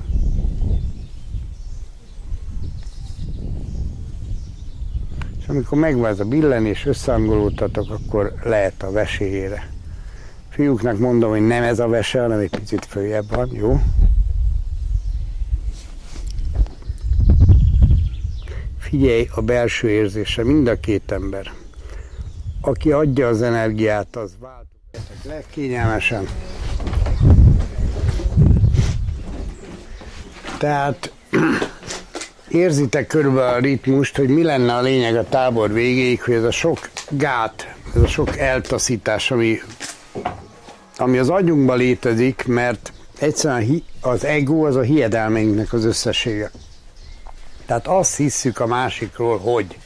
És akkor itt jönnek a sztereotípiák, jönnek a társadalmi beidegződések, jönnek a szülőktől átvett programok, és, és ezek okozzák a konfliktust. Tehát ha úgy akarod ö, élni az életedet, hogy, ö, hogy is mondjam, surlódásmentesebben, tehát hogy ne forgácsoljon le az összes életenergiád azzal, hogy folyton ítélkezel, akkor jó, ha néha így magadba előveszed ezeket a gyakorlatokat, hogy én ilyen vagyok, te ilyen vagy. Tehát azért tanuljuk, mondja Akkor nem lehet az ego mégiscsak ő? Hiszen befolyásol engem, dolgozik rajtam, de tulajdonképpen ha elhagyom, akkor én még én maradok. Az a baj, hogyha azt mondod, hogy ő, azzal eltaszítod, és megbosszulja magát. Tehát az ego a légzsákod. Tehát ezt úgy képzeljétek el, hogy annak idején, amikor kiemelkedtünk a tengerből, a, a tengriből, az isteni létből, akkor, akkor olyanok vagyunk, mint a ö, esőcseppek, hogy csináltunk egy kis felületi feszültséget, ami összetart minket. Tulajdonképpen ez a, ez a, ez a ez az, ami elkülönít minket a többi esőcsepptől és az Istentől. Tulajdonképpen ez az ego. Tehát ez nem jó meg rossz. Az a baj, hogy jelen pillanatban az ego meg az én az össze van keveredve bennünk. Tehát van egy belső programunk, ami az én, és van egy olyan programunk, amik a hiedelmeink. Tehát ezek nem megtapasztalt tudások, csak azt hisszük, hogy úgy fogadnak el minket, ha szilikoncicink van, ha zöld a hajunk, ha botoxozzuk magunkat, meg ha gyöngyvirág illatunk van, érted?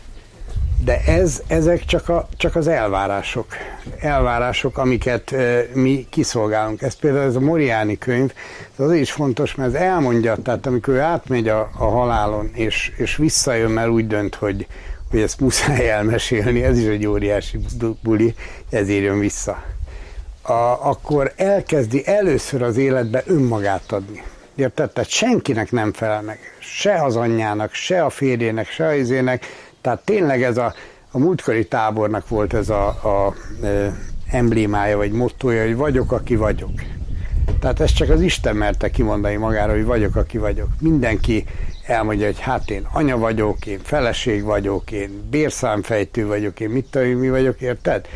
És, és nem, nem az vagy, ezek szerepek. És tulajdonképpen ez a csaj, amikor kimert azt mondani, hogy vagyok, aki vagyok, és elkezdett így élni, mindenki elfogadta. Mindenki. Értitek? Tehát amikor önmagát adta, mindenki elfogadta, mert az az egyetlen és pótolhatatlan a világon, érted? Brooks Willisből, ilyen karakterből mindenki Brooks Willis akar lenni, ilyenből már van százer, érted? De amit te vagy, a valódi énedből egyetlen egy példány van. És a mozaikban ott a helyed. És ha a mozaikban van egy helyed, te meg átfested magad, akkor nem fog összeállni a nagy mozaik, ami a lényeg. Jó. Ö, miért fontosak a hagyományok? Még ezt akartam nektek elmondani. A hagyományok azok több ezer vagy tízezer év tapasztalatai.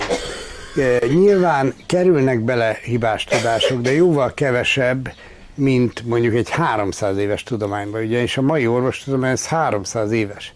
És itt hiába hivatkoznak Paracelsusra, vagy Hippokratesra, vagy egyebekre, ez a mai típusú gyógyítás, ez mindössze 300 éves. Egyébként, ha már itt tartunk, ugye a Hippokrates eskü, tudjátok, mivel kezdődik. Mi az első mondata? Nem ártok. Nem ártok. Szóval mondjuk egy kemózó orvostól azért megkérdezném, hogy mit szól az esküvéhez, vagy hol tartja. Na mindegy, ez legyen az ő baj. Egyébként ez is benne a Hippokrateszi esküvbe, hogy nem adok mérget senkinek meg sok minden, nem, nem ölök meg, tehát magazatot se szabadna elhajtani az orvosnak. Sok minden benne van, ami, ami, amit nem tartanak be. Ez legyen az ő bajuk. Na, tehát a hagyományok. Most gondoljátok el, hogy elkezd például egy gyerek, egy gyereket várnak a világba. Csak, csak egy nagyon egyszerű példán szeretném bemutatni, miért fontos a hagyomány, és miért nem szabad kidobni. Tehát várnak egy gyermeket. A szerves kultúrákban ez úgy nézett ki, hogy a Csajci, amikor megérezte, vagy úgy érezte, hogy megérett az idő, akkor kiült egy domtetőre, vagy kiült egy forrás mellé, és várt egy dallamot. A dallam az egy rezgés minta, ami arra a kölökre jellemző. És amikor megkapta ezt a dallamot, belül elkezdte érezni, akkor ezt folyton újra és újra dúdolgatta magába. Szabályosan leívta a lelket. Ö, ö, nagyon fontos volt ez az úgynevezett áldott állapot. Ezt úgy értsétek, hogy például amikor egy, egy várandós nő kinyilvánította, hogy áldott állapotban van, akkor megváltozott a falu viselkedése vele szembe.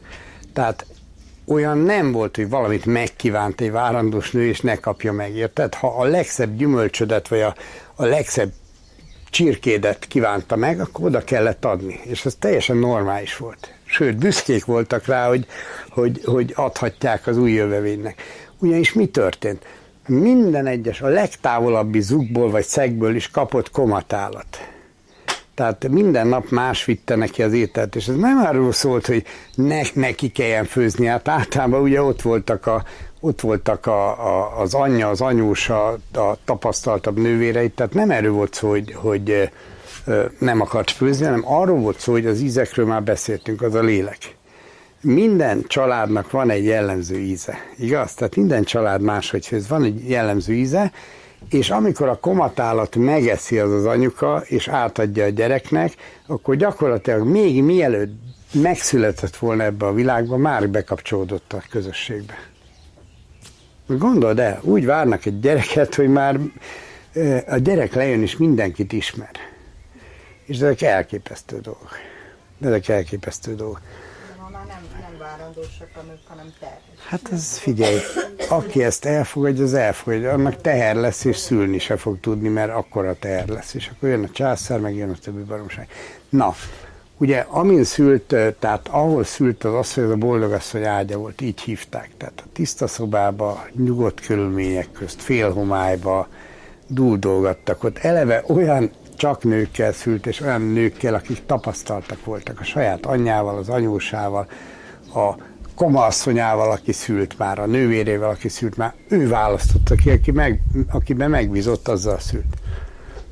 Szülés során nem mondták neki, hogy most golfmeccsem lesz, és, és legyen kedves, akkor kedves anyuka nyomjon, hanem, hanem az volt, hogy amikor ott van az ideje, akkor szülhetett. Úgy szülhetett, ahogy ő akart szülni. Tehát volt, aki googolva, volt, aki dézsába, az általános szülési forma a Kárpát-medencébe a gyűjtések szerint, a hagyományok szerint az, hogy a nő kitámasztotta az ajtó félfára, googolva, és ugye analógiás mágia két világ között kapujába kaput nyitott, és, és ez is annyira durva, hogy, hogy először friss hamuval felszórták a küszöb környékét, utána lisztet szórtak rá, utána rátették azt a gyolcsot, amit direkt erre a célra szőttek. És erre született a gyerek. És akkor ezt hasonlítsátok már össze azzal, hogy Semmelweis azért lett a, az anyák megmentője, mert akkoriban az volt, hogy boncolta a kedves orvosa az alaksorba, és utána szült az anya, úgy, ahogy volt a tutymákos kötényével fölment, és akkor turkált a nőbe. És ö, ö, olyan volt már végén ezek a bécsi szülészetek, ahol ugye Szemelweis dolgozott, hogy minden negyedik anya meghalt.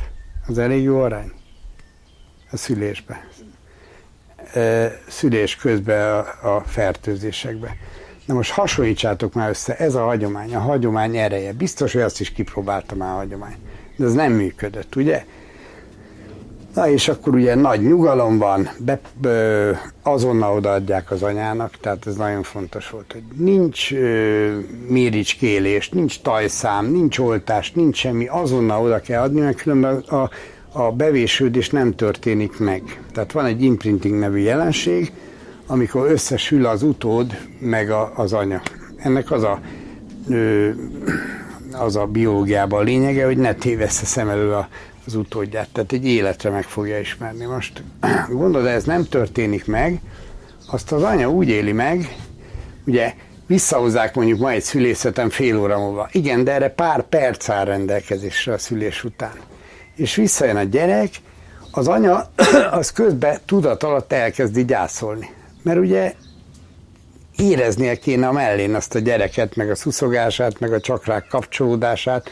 Tehát nincs meg ez a kapcsolat, megint a kapcsolatokról van szó, mert elvitték a gyereket, mert kurva fontos, mert, mert egy fél óra múlva nem ugyanaz a súlya, tudjátok? Meg nem lehet neki oltást adni egy fél óra múlva. Na, és közben lekési ezt az imprintinget, a nőknél ez az úgynevezett normális születés utáni depresszió. Figyeljétek, ez normális születés utáni depresszió. Tehát amikor a legnagyobb boldogság van az életedben, akkor te depis leszel. És a gyerekben ez úgy csapódik le, és ez egy tudatalatti dolog, ezeket nem tudjuk szabályozni. A gyerekben ugye ez úgy csapódik le, hogy engem jól átbasztak. Tehát azt ígérték, hogy ott vár valaki, aki szeretni fog, táplál, ó, megóv mindent, és oda menjek, az sehol senki. Az pofán vág egy reflektor, hideg vízzel nyakon öntenek, kapok egy csomó szurit, megpaskolnak jól, hogy milyen egészségesen sír. Hát nem szabadna egy gyereknek sírnia. Nem szabadna sírnia. Az a normális, hát nálunk otthon született, az ötből három kölök otthon született a második halom, és nem sírtak egyszerűen. Annyi történt, ugye nő megszüli a gyermeket, utána megszüli a méhlepényt, és percekig csak ennyit látott az ember, hogy percenként vette egy léleg ez a gyerek, hogy ennyi történt. Megint eltelt egy perc vagy kettő, míg táplálta a méhlepényt. Ez is egy olyan hülye szokás, hogy, hogy kinyomják a gyereket az anyja hasából, most már Istennek egyre kevesebb helyen, tehát azért valami csak változik, utána azon elvágják a köldögzsinort. És utána Hát figyelj, ha elvágják a köldögzsinort, az a gyerek még nincs felkészülve arra, hogy, tehát szépen fokozatosan kéne átjöjjön ebbe a világba. Nincs felkészülve arra, hogy leégeti az oxigén a tüdejét. Hát az szoktatni kell ahhoz is, meg minden. Elvágják a köldögzsinort, gyerek elkezd fuldokolni, nagy levegő, és akkor felsírt, és milyen egészséges hangja van. Hát agyon kéne ütni, aki így csinálja. Annak is egészséges hangja lenne. Na mindegy, szóval ezt csak azért mondom, hogy, hogy érdemes a hagyományt megnézni, átrostálni, mert nagyon sok jó dolog van benne, és nagyon sok hülyeséget csinálunk New címen, meg fejlődés címen, hogy mekkorát fejlődött az orvostudomány. És azért figyeljetek ide ezekre a készátverés sókra, hogy amikor már ezeknek a ö, fejlődés pártiaknak nincs több érvük, tehát amikor, amikor mindennel szembesítem, ami, ami, ami fejlődésnek érze, az nem az, az egy visszafordulás, az egy veszteség, az egy degradáció. Akkor elmondja, hogy de tovább élünk. Na most ebben mi a csapda szerintetek? Tovább nem Nem élünk tovább, tovább fizetni. Nem élünk tovább, mert az élet, tehát a természeti népeknél, így a magyar hagyományban is kettős mérce volt. Az egyik az élőidő, amikor boldog vagy, közösségbe vagy, olyan munkát csinálsz, amit szeretsz, élvezettel csinálsz, stb. Ez volt az élőidő. Az összes többit úgy hívták, hogy halott idő. Tehát például egy indiánt, hogyha bedugtak börtönbe, hiába elmondták neki, elmagyarázták neki, hogy hát egy év múlva előjöhet, de inkább meghalt a börtönbe. Azt mondta, hogy egy év halott idő, hát ezt én nem bírom, nem, nem akarom, akkor inkább lejövök még egyszer. Érted? Tehát az élő idő nem több az életünkbe. Csak miután kevesebb lehetőség van rá, ezért kénytelenek vagyunk hosszabban élni. Magyarul tovább szopunk. TS. Na, tehát ennyi, és ezek gyönyörűen tükröződnek a, a hagyományainkba. Aztán a, a, ez is egy érdekes dolog, a halotti hagyományunk. Tehát ugye gyakorlatilag a keresztény vallás az kiirtotta a re, reinkarnációt a, a, a felszínes tudatunkból. Tehát ugye egy életünk, egy halálunk, itt mindent élvez ki, csinálj meg, és akkor attól függően, hogy hogy csinálod, a mennyországba kerülsz, ugye jutalomfalatkák, vagy pedig a pokolba. Egyébként most van egy nagyon jó kezdeményezés, egy valami amerikai egyetemen kutató valaki csinált egy egyházat pár évvel ezelőtt, ez a tészta, tészta monstrumnak az egyháza, vagy valahogy így lehet fordítani, És az a lényeg, hogy a világegyetemet egy tészta teremtette 5 perc alatt, egy ilyen tészta gyurma teremt, vagy 5 nap alatt, és hát megvannak ugye minden egyháznak megvan az üdvtörténete, stb. És akkor például a paradicsom náluk így néz ki, hogy striptíz és hideg sör, a pokol úgy néz ki, hogy striptíz és meleg sör. És ami, ami nagyon durva volt, hogy, hogy ennek az egyháznak a, a hivatalos fejfedője az a tészta szűrő.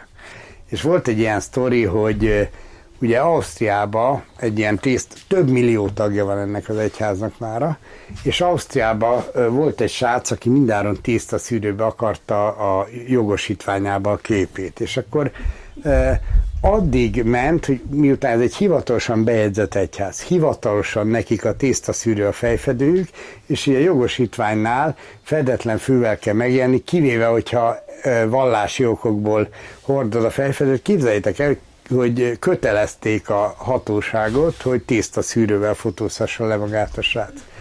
Csak mondom, hogy nagy az Isten állatkertje, de elég az hozzá, hogy a kereszténységbe ez a, ez a reinkarnáció, ez gyakorlatilag teljesen eltűnt. De például a, a magyar halotti hagyományban ezek mind-mind megvannak. Például nagyon érdekes, hogy van egy Lelkünk útja című könyv, aki fél a haláltól, annak érdemes ezt elolvasni, mert nagyon tisztán, tehát egy olyan pszichiáter írta, aki több tízezer regressziónak a tapasztalatát írja le, az eszenciáját, és ő nem csak, tehát egy általános regresszió, vagy ebbe az életbe, a gyerekkorba, vagy a magzati állapotba kotorász, vagy esetleg visszamegy még egy életet, vagy egy-két életet, de de nagyon ritka az az ember, aki a létközti állapotba elviszi, az, tehát a, a, ami a születések közötti állapot, amikor odafönt tervezgetünk, meg mériskélünk, meg elszámolunk. Ez a könyv az erről szól. Lelkünk útja, ez egy négy kötetes könyv, negyedik kötetét azt nem lehet megkapni, de PDF-be le lehet tölteni, ezt visszavonták, ez szól magáról a regresszióról, hogy hogy kell ilyeneket csinálni. A három könyv, az előző három, az csak a tapasztalata és ott is nagyon sok olyan dolgot leír, amit a, amit a hagyomány ö, ö, visszaigazol, vagy inkább ez igazolja vissza a hagyományt, hiszen az volt előbb. Tehát például abban a faluban, ahol születtem, hogyha meghalt valaki, akkor általában három-négy ember is elment még azon a héten a korosztályából. És ezt, ezt úgy hívták, hogy, hogy elhívja őket. Tehát, hogy jaj, nehogy a, mit tudom, Józsi visszahívjon, azt mi? Tanúsítom, halálra dolgozok. Így van. Tehát fekete angyal vagy? Ápoló vagyok nyugdíjas otthonban, és tényleg ez így van. Egy elmegy, és kettőt Igen, igen. Ebbe ennek az a magyarázata, hogy amikor valaki elmegy, akkor általában hozzá közeli embereknek, tehát mindenképpen próbál üzenni a túloldalról. Általában a saját rokonsága azért nem fogja az üzenetet, mert annyira mélyek az érzelme és mély a gyász, hogy nem tudja fogni. Ezért például laza állapotba próbál üzenni álmába. Ha álmába se tud üzenni, mert annyira be van zárkózva szerencsétlen, akkor próbál gyerekekkel üzenni. Tehát nagyon fontos ilyenkor halálok után figyelni, hogy mit mond a gyerek az én falumban például az volt, hogy, hogy ugye így elvitt, elment valaki, és akkor elvitt magával három-négy embert, ennek pedig az a magyarázata, hogy ő visszajön, és ő már tudja, hogy mi a helyzet. És mondja, hogy te Julcsi, ne félj már, kurva nagy buli, striptease és hideg sör, gyere, érted?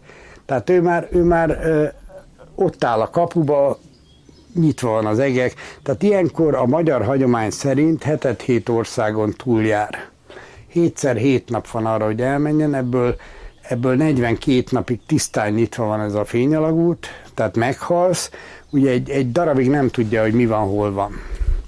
És bizonytalan magába. Utána megjelennek a félelmei, úristen, miket csináltam, hát nézd meg, elloptam a Józsi kecskéjét, meg, meg a, a, a Jenőnek a feleségét basztam meg, stb. Tehát elindul ez a, ez a negatív gondolkodás. Most itt jön be a siratóknak a szerepe. Tehát ugye a halál utáni éjszaka végig siratják a halottat. De voltatok már siratóba? Tehát a sirató az tulajdonképpen úgy néz ki, hogy ilyen kántálás, hogy jaj, de jó ember volt ez a Józsi, hogy szeretett engem, hogy szeret, megette a gyerekeit, milyen jó volt a faluba, mindenki, érted? És csupa jót mondanak róla.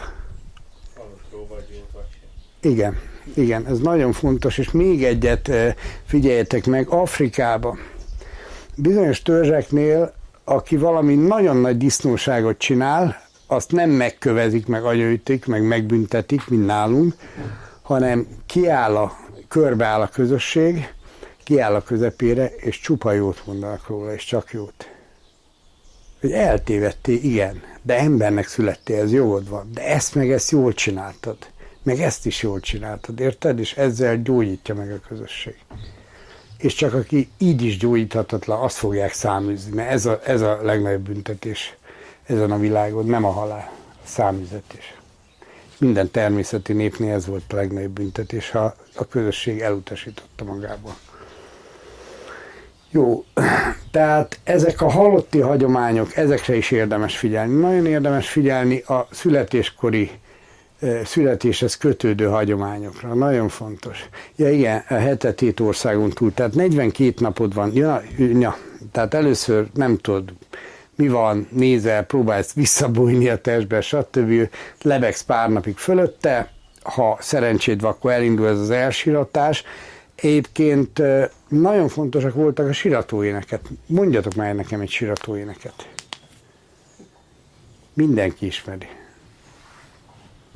Ez az egyetlen olyan, amit nem szokás részegen énekelni. Lehet magyar himnusz, székely himnusz, bármit lehet, de ezt soha nem hallottam még részegen énekelni. Elmondjam? Csillagok, csillagok, szépen ragyogjatok. A szegény legénynek utat mutassatok. Ugye a csillagok útján, a lelkök útján ott eljutóan jövünk le az iker, nyilas, iker arra van a nyílása, vagy a nyilasban van nyílása a világ, a tejútnak, a magja, onnan jövünk le, az ikerbe érünk földet. Rögtön kétfele válunk, indulj el egy és egy másikon, stb. És és hát erről szól, a lelkök útjáról. Csill, eh, még annyit kell tudni, hogy az első szerető, az örök szerető, az igaz szerető, az a népdalainkban maga az Isten, akinek a szeretetéből útnak indultunk. És akkor csillagok, csillagok, szépen ragyogjatok, a szegény legénynek utat mutassatok, mutassatok utat a szegény legénynek, nem találja házát a szeretőjének. És ez is gyönyörű, tehát elénekli, elimádkozza a földtől a közösség, de a második verszak. Tehát gondoljatok bele abba az erkölcsbe, ami ilyet ki tud mondani, hogy udvarom, udvarom, szép kerek udvarom, király udvar. Nem söpör már többé az én gyenge karom. Tehát letettem a seprűt. Söpörtem eleget, söpörjön már más is, szerettelek babám, szeressen már más is. Tehát amikor átadod a, a, a feleségedet is valakinek. Tehát elképesztő. Tehát olyan, olyan torony magasan fölöttünk voltak ezek, a, ezek az emberek erkölcsbe, hitbe, tudásba, de mi fejlődünk. Na jó, ez csak zárójelbe. Igen, tehát ezek, ezek nagyon fontosak, ezek a hagyományok. Van benne olyan, ami, ami, amit nem tudunk, hogy hogy működik, és van benne egyértelmű olyan, ami, ami ö, rossz hibás tudás. Tehát a, régen is volt a, a hagyományban hibás tudás, csak aminek elég ideje van, az ki fog szelekt, tehát ha elég idő van, akkor ki fog szelektálódni. És ha van egy több tízezer éves kultúra, akkor ez nyilván többet fog tudni a világról, mint 300 év. Mert a mai orvostudomány kb. 300 évvel ezelőtt alakult ki a, mit tudom én, a velencei méregkeverők, meg a firenzei boncolók, meg a mit tudom én kiknek a tudásából. Ez egy szedett, vedett 300 éves tudás, és ráadásul az a baj, hogy úgy mondjuk, hogy orvostudomány, de hát a tudománynak azért, ugyan, mint ahogy az egyházaknak, vannak bizonyos tézisei, vagy definíciója, amit be kéne tartani. Például a tudománynál nagyon fontos egy kísérletnél a reprodukálhatóság. Tehát, hogyha százszor megcsinálod, akkor százszor ugyanazt az eredményt kapod. Orvos tudománynál nincs ilyen. Nincs ilyen. Tehát száz ember ugyazt a sugárzást kapja, ugyazt a mérget kapja, ugyazt a vírust kapja, és akkor a fele megdöglik bele, a fele nem. Miért?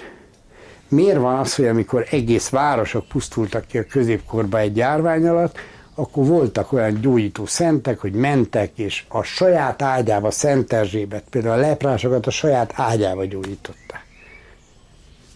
Érted? Miért van, hogy bizonyos emberekre nem hat? Tehát nem, tulajdonképpen az, pont az új medicina az, ami már egy kicsit hasonlít a, a, a, a, tudományra. Tehát ott, ha ez az öt vastörvény egyszerre bekövetkezik, ez az öt feltétel, akkor, akkor biztos, hogy megbetegszik. Tehát ott nincs ilyen, hogy ha akarom vemhes, ha akarom nem. Jó, akkor ö, hirtelen és sokszerűen hat, nincs megoldása, ö, ö, nem tudom, nem tudom, ha akarod, megnézem. Annyira nem érdekelt. Most, nem tudja megbeszélni. Az utolsó az az, hogy nem tudja kibeszélni, de a többit nem jut valakinek eszébe, hogy Wikipédia egyetem, vagy YouTube egyetem, bármelyik ilyen egyetemről letölthető. A Hammer, Hammer féle rákvas törvénye. Nem tudom most így fejből. De az a lényeg, hogy, hogy Új medicina. új, vagy, vagy mit tudom, germán új medicina, vagy biológika, meg van, van most már 500 neve mindenek. Az a lényeg, hogy egyszer az agyadat nem tudod arra használni, ami kéne, kéne, nem tudja a testedet vezérelni, mert el van foglalva azzal, hogy az a kurva dög, az a kurva dög, az a kurva dög, érted? Nem tudod megoldani. Nincs megoldása. És állandóan ezen jár, a, nem tudsz például pihenni, nem tud pihenni a szervezeted, nem tudsz aludni, stb. Tehát ezeket. Ez az energetikai rendszerünk. Ezt mindenképpen szeretném érinteni, mert sok mindent ebből lehet megérteni, hogy miért működik, hogy működik. Az ember az egy szál. Az egy szál, ami az eget és a földet köti össze. Ugye, hogy Vörös Sándor írta, hogy felettünk az ég, alattunk a föld, bennünk a létre, tényleg erről van szó, és ez a létre az úgy működik, hogy tulajdonképpen egy végtelen nyolcasnak egy szakasza. Tehát ugye, nem tudom, hogy szerintem kell, hogy valamit mondjon a természettudományos tanításból, amit sok évig fizika címen szoptál végig, ez, ez úgynevezett dipoltér. Tehát a dipol az azt jelenti, hogy két pólusa van, és például egy rúdmágnes létre ilyet. Na most ugyanilyen tere van az emberi testnek, ezek az úgynevezett aura rétegek. És ráadásul, az ez motoros áramunk meg nincsen, kéne egy fehér felület, mindegy. Tehát ami a lényeg, hogy ö, ezek a rétegek, ezeket meg lehet tapasztalni, de ma már lehet fotózni is, tehát van egy Kirlian, uh, Kirlian fotó, után tudtok nézni, ez egy aura fotóféle, ezt nem is tovább, marha régen szerintem a háború előtt megvolt ez a technológia, mai napig mely ez a hitita, hogy most létezik, nem létezik, puding próbálja, hogy megeszik, kicsit dörzsöljétek meg a kezeteket, csukjátok be a szemeteket, és kezdjetek el így befele, de mindig a figyelem. Tehát nem vagyunk fókuszálva. Figyeljetek, és próbáljátok meg, meg megérezni, mint egy ilyen meleg függönyön mennél át, egy ilyen, mint ami a ráruházakban van egy ilyen hőfüggöny a bejáratnál. Van egy ilyen, itt 20 és 30 centi közt éppen mennyit itt át tegnap, mennyire vagy másnapos, mennyire idegesített föl az anyósot, stb. Tehát érezd meg ezt a réteget. És hogyha bejebb jössz, akkor megint hideg van, tehát egy ilyen meleg függöny. Lehet egy kézzel, két kézzel, próbáld meg két kézzel, nem egy egy kézzel. Jó? És akkor körülbelül egy ilyen, ha ezt nem tudjátok megérezni, akkor is a, a, az első réteget mindenképpen meg tudjátok. Tehát menjetek egész közel, egy-két centire menjetek az arcotokhoz, és ott van egy ilyen réteg, megint egy ilyen meleg réteg, jó? Próbálkozzatok. Tehát ezek az aura rétegek. Mit gondoltok, hány ilyen aura réteg van? Mondok nektek egy nagyon érdekes természeti megfigyelést. Tehát, hogyha ugye a leg, legkővé váltabb, ezt most már törlöm, legkővé váltabb részünk az a csontozatunk. Tehát az azt jelenti, hogy ha a csontodat jelez, ott valami nagyon régi, nagyon hosszan fennálló probléma van. Jó? Tehát ami már megcsontosodott, megkövesedett probléma. Na most a csontozatunk az úgy néz ki, hogy eh, hogy eh, ami kiérsz a csont csontvelőtől a csont csonthártyáig, pontosan hét réteg van, hetes réteg. Ha elindulsz a csont, és ezzel lezárul a legkeményebb burkot, ha elindulsz a csontozatottól a bőr felszínéig, ez az egyes réteg, akkor a felszínig, a bőr felszín az pontosan a hetedik réteg. És utána elindulsz, van ez a másfél centire levő auraliteg, van ez a 25 centire levő, stb. És megint van ott a hetességnél egy ilyen lezáró burok, tehát ilyen hetes burkokból állunk össze. És ez az úgynevezett durva aura. Mész kifele, jön a következő hetesség, ez a finom aura. Mit gondoltok, hol a vége? Ez a lényeg, hogy nincs vége. Tehát ezért ne hagyjátok behűíteni magatokat, hogy egy ilyen parány vagy a világegyetemben, semmi nem múlik rajtad. Figyelj, ha csak ennyit csinálsz, érted, az egész világegyetemben mozdul. Az egész világegyetem, minden megmozdul benne. Tehát egy végtelen lény vagy, besűrűsödve a bőrkabátba, de ettől még végtelen vagy. És most is végtelen vagy, és most is kapcsolatban állsz mindenkivel. Tehát ezért lehet a halottakkal felvenni a kapcsolatot, ezért érzed meg, hogy mi történik a szeretteid, de ezért működik a telepátia, hogy valakire gondolsz, és, és felhív téged. Van egy nagyon érdekes könyv, ezt megint talán érdemes felírni, ez a Vitt hírét az igazaknak. Vidd hírét az igazaknak. Ez Ausztrál benszülöttekről szól, egy kanadai orvosnő írta, azóta már ezerszer cáfolták, én leszarom, hogy cáfolják, nem cáfolják. Ez olyan, mint a hagyaték. Mindenki mondta, hogy nincsenek táltosok, nem is voltak, elmondták, hogy Sztánába, ahol ugye a hagyaték azzal kezdődik, hogy Sztánába megvarja a kurta kígyót, megvarja a kurta kígyó a kisfiút és haldoklik. István, Mátyás, nyugi van. Na, és engem nem érdekel, hogy mi van a valóságban, mert tudod jó, hogy ami a fejedben van, az van a valóságban. Így teremtjük meg a rákot, és így teremtjük meg az egészséget. Tehát az a lényeg, hogy nekem nagyon-nagyon sokat adtak ezek a könyvek, így ez a vithírét az igazaknak is. Na most ez benszülöttekkel, ausztrál benszülöttekkel vándorol együtt, és ami nagyon érdekes, hogy ezek telepátiával beszélgetnek. És kérdi a ez a orvos csaja törzsfőnöktől, hogy miért van az, hogy ti tudtok telepátiával beszélgetni, mi meg nem. Azt mondja, azért, mert nekünk nincsenek rejtegetni való gondolataink. Értitek? Tehát ezek a belső tulajdonságok minél őszintébb az ember, annál jobban működnek. És itt, itt nagyon fontos az őszintesség, jó? Na, tehát ott tartottunk a aura réteget, és akkor tehát ezek ilyen dipolterek, tehát ez a fő, ez az úgynevezett, ez a örvény, ez az úgynevezett koronacsakra, tehát ez ténylegesen is egy örvény, tehát így működik, hogy az energia megy be, olyat csinál, mint amikor a, mit tudom, leúzod a budit, vagy kiúzod a dugót a kádból, áramlik belénk az energia, és itt is van egy hasonló örvény, ez pedig a gyökércsakra. Itt is áramlik az energia, ugyanis mindig két irányú ez az energia áramlás. Tehát az égtől a föld fele, és a földtől az ég fele. Na most erre az energetikai tengelyre, ugye ez így néz ki ez a tengely, ezt hívják úgy, hogy dipoltér, és itt, ahol ez az áramlás van, ott folyamatosan van egy ilyen fényjelenség. Tehát ez az, ami, ami a, a, ö, mit tudom én, szenteknél például úgy jelezték, hogy szent, hogy volt egy ilyen tányér a feje körül. Na most ez az, ami, ami az aurának a legkönnyebben látható része, hát azért próbáljuk meg, jól letörlöm ezt a táblát, hogy ne legyen rajta zavaró. Hát a lepedő az már minden, csak nem fehér. Pár, pár éve fönn van. Na minden jó, akkor ideálok. De minden jó lesz ez a táblán.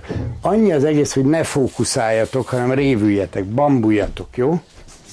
Tehát mintha, tehát ne fókuszáljatok, és úgy működik ez az egész aura látás, hogy a poláris szem, tehát a, a valódi szemed, az egy idő múlva kikapcsol, mert megunja a látványt. Azt mondja, hogy láttam már ezt a rondaságot eleget, kikapcsolok, jó? És akkor kapcsol be a, a harmadik szem. Annyit csináljatok meg, majd a fejem fölé néztek, és nem fókuszáltok, jó? Fele, fejem fölé néztek, és nem révültök, bambultak. És egy ilyen sárgás-fehér derengést fogtok tapasztalni, és elég sokan lát, valahogy jelezzétek, hogy muk vagy megvan, vagy valami, akinek megvan, elég sokan jelzik, akkor majd egy kicsit meg fogom billegtetni, meg megváltoztatom.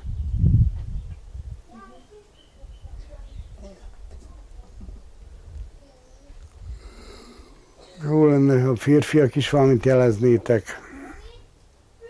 Egyébként sajnos a férfiaknak ez nehezebb.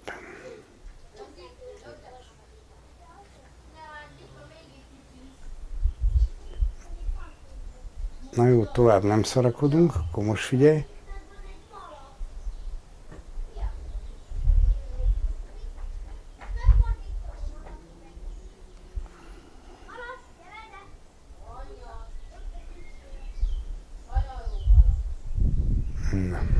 Hányan láttátok? Jó. Aki nem látja, az, az, az tanulja meg elengedni magát. Tehát az, az túl görcsös. Jó, majd erre is csinálunk gyakorlatokat. Az a lényeg, hogy ez körülbelül az, mint a, a Földnél a sarki fény.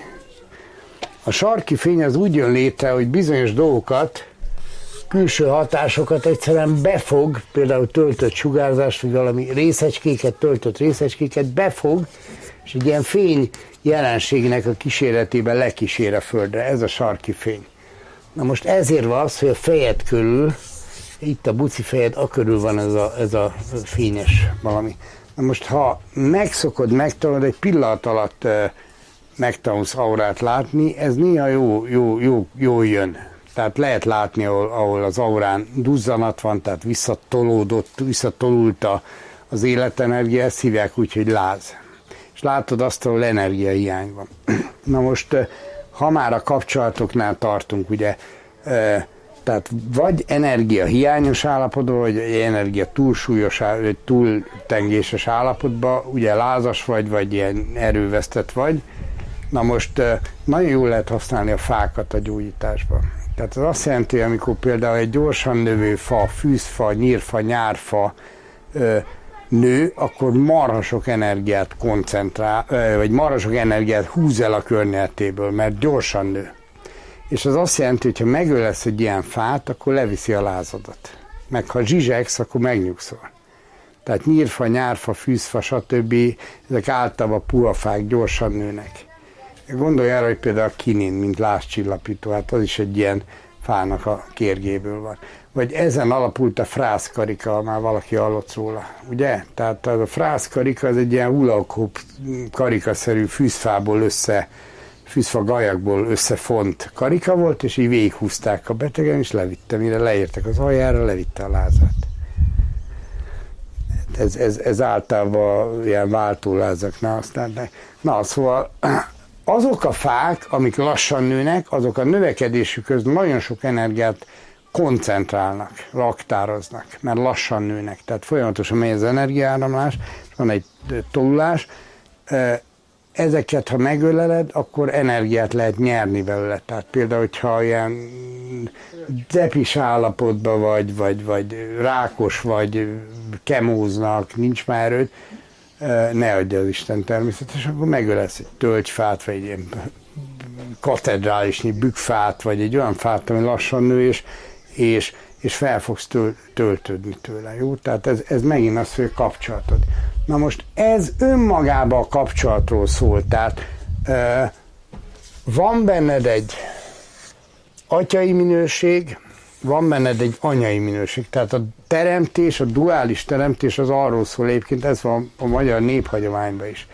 Tehát nálunk nem egy Isten volt, hanem egy család volt. Volt atya, volt anya, és voltak gyerekek. Jó? Tehát az egész arról szólt, hogy tulajdonképpen a, a, a napot és a Földet, illetve annak a váltótársát, a holdat. Ez egy érdekes dolog, tulajdonképpen a Föld váltótársa a hold. Tehát amikor bentről nézzük a rendszert, miután Földön élünk, akkor a nap az a férfi minőség, a hold az a női minőség. És a teremtő jelez nekünk, hogy hát ezek ugyanakkor az átérők. Gondold de milyennek a valószínűsége, hogy a napnak meg a holdnak a látszólagos átmérője egy ezreléken belül van.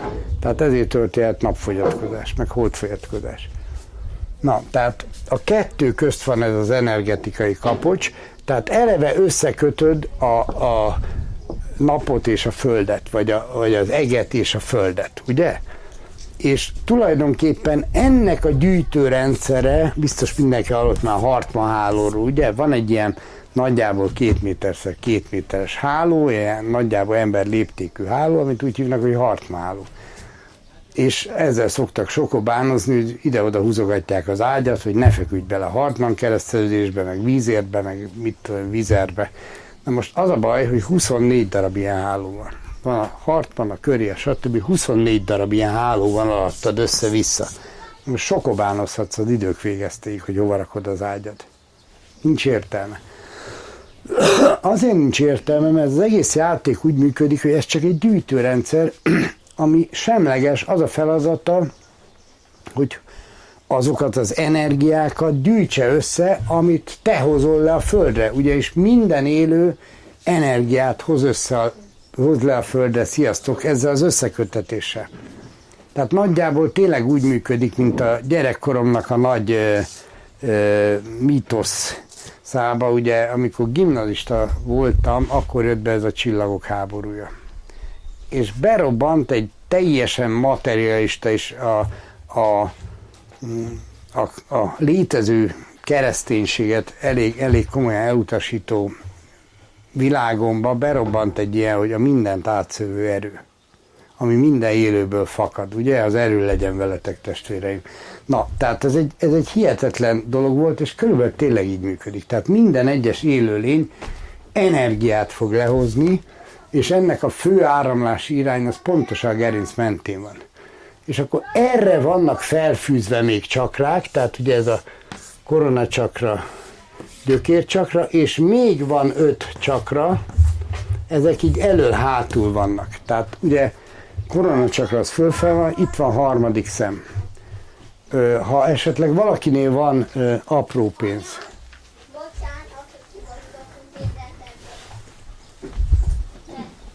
adjatok már egy kis kölcsönbe aprót ki, mindegy, nagyot is lehet, kicsi, sokat, igen.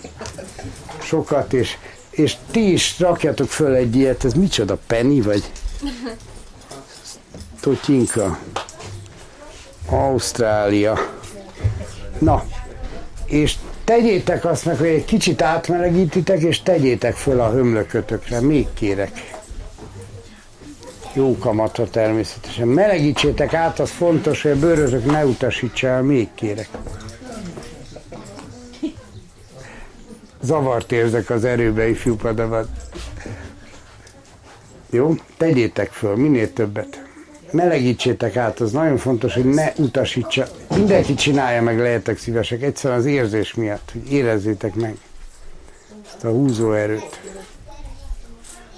Kénytelen ott maradni. Csináljátok, és nyugodtan lehet bólintani vele, ugrálni vele, amihez kedvetek van, mert ez az erő, ez ott tartja. Az erő legyen veletek, tudjátok. Csináljátok. Gyerekeknek sokkal egyszerűbben megy, mert azok még hisznek benne. Utána jön a minden tudás értelme, és akkor elég elfelejtjük a dolgainkat. Itt van ez az ausztrál valami, meg a magyar pénzek. Ó, mit tudom én. Emeljük a téteket.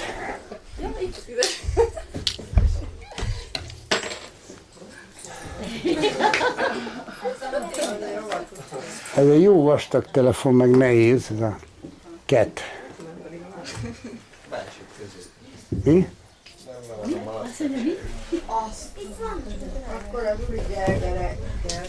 Akkor Gergely. Úri Gergely, az.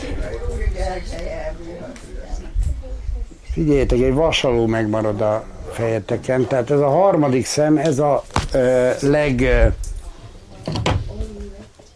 legjobban stimulálható. Tehát ez, ez egy ilyen alvó érzékszervünknek lehet felfogni. Garanciát nem vállalok a telefonokért előre mondom, mert ezeket a hit működteti. Tehát ami a lényeg ennek az egésznek, hogy így működnek a csakráink. Tehát ez a harmadik szem, torok csakra, szív csakra. Na most a szív az egy nagyon érdekes dolog, mert az a központja a rendszernek. Az a központja a rendszernek, ez egy köroszt tulajdonképpen. Véletlenül a horkáit rajzoltam le, mert a torok csakrához raktam a központot, tehát itt van a szívcsakra, és ez a köroszt. Jó? És innen tudunk energiát kihelyezni a tenyerünkbe. Tehát ez a úgynevezett áldó Krisztus, amit ábrázolnak a tenyerébe a virággal, a világgal, az pontosan ez az ábra, amikor a szív csakrát, tehát ez a váltó bennünk, a szív csakrát segítségével tud kirakni energiákat. Tehát ez a váltó. Ezért van az, hogy mondtam, hogy mennyire fontos, hogy a szeretettel tudsz csak a, tehát a szív az a szeretetnek a szerve. És ezzel tudsz ebből az energiából adni. Úgyhogy, és akkor van ugye a köldök csakra, van a nemi csakra, meg van a kipufogó. Tehát így állunk föl, és ennek a rendszernek a központja, a központ a magyar nyelven azt jelenti, hogy középpont. És a kapcsolatok zöme az azért ment szét, mert nem a központ vezérel. Tehát nézzétek meg, ha hagynátok magatokat, hogy, tehát most mutatok egy példát. Ez, amit fölrajzolok, ez egy állatnak a jellegzetes életgörbéje. Tehát itt van az időtengely, itt van a élet teljesítménye. Egy nagyon rövid kölyökkoron keresztül, vagy ö, után eléri a százszázalékos életteljesítményt, és gyakorlatilag egy nagyon rövid haldoklási szakaszig azt csinálja. Tehát ha egy ilyen kutyát meglátunk, akkor általában csak a fogazata, vagy lovat, általában csak a fogazata alapján tudjuk eldönteni a korát. Mert az élet teljesítménye az nagyjából azonos. Tehát élete végéig működik normálisan. Na most egy embernek az élet görbéje ehhez képest ennyi. Érted? Tehát eléri ezt a 18-21 éves kort, ott van a topon, és utána folyamatosan elkezd lefele menni. És ez miért van szerintetek? Hogy lehet, hogy nem élünk annyit és olyan minőségben, mint egy állat? Hm? De miért? Miért? Miért nem adjuk? Hm? Táplálkozás? Hát a kutyák ugyanazt a szemetet eszik, mint mi. Azért ők köszönik, jó vannak, legalábbis nagyjából. Mi lehet az? Ők is stresszelnek. De ők lemozogják. Hát amelyiket hagyod lemozogni, igen. Ez igaz. Ellenbe ő azt fogja csinálni, amit érez. Te meg azt fogod, tehát most gondold el, ha egy, itt van egy nyúl, és bemegy oda a cieresbe, és megharapja egy valami, vagy megszúrja, bemegy oda még egyszer? Nem? Te bemész minden nap a munkahelyedre? Érted? Tehát itt vannak a gondok, hogy ő a belső vezérlésre, a központjára hallgat, érted? Te meg Brüsszelre. Érted? És ugye ez van mindenne, ezért nem működik az Európunió, érted? Mert a középpontja, a központja a Kárpát-medence. Honnan vezérlük? Brüsszelből. És akkor jönnek a nagyobbnál hü- nagyobb hülyeségek, meg a... Most képzeljétek el, most uh, ültettünk 6 hektár gyümölcsöst. 6 hektár alma termésű, tehát alma, körte, naspolya, bírs. És beadtam, be akartam adni a földalapú támogatást, és hát nincs ilyen rubrika, hogy vegyes gyümölcsös. És fölhívtam idéket, hogy valami állásfoglást kérek, hogy most mit csinálják, azt mondja, hát nem lehet vegyesen ültetni, nem lehet vegyesen ültetni, hanem csak úgy lehet, hogy külön egy hektár alma, egy hektár körte, egy hektár, érted? Egyszerűen nincs ilyen Excel táblázat. Ennyi. Be kell írni, igen, át kellett ültessük az egészet, egy héttel ezelőtt fejeztük be. Az összes körtét ki kellett szedni, és be kellett egyen almásra írni. Tehát ez egy őrület. Ez a bolondok háza. És miért? Persze, hogy kijönnek, hát még végbéltükrözés is van. Na, jó, mindegy, ö, nem szidom, mert maga szakasztotta maga szagúja, nincs ingyen ebéd, ezt tudjuk. Minden esetre az a lényeg, hogy minden rendszert a valódi központja kell, hogy vezérelje. Miért? Mert egyszerűen csak onnan lehet az egész rendszert belátni. Értitek?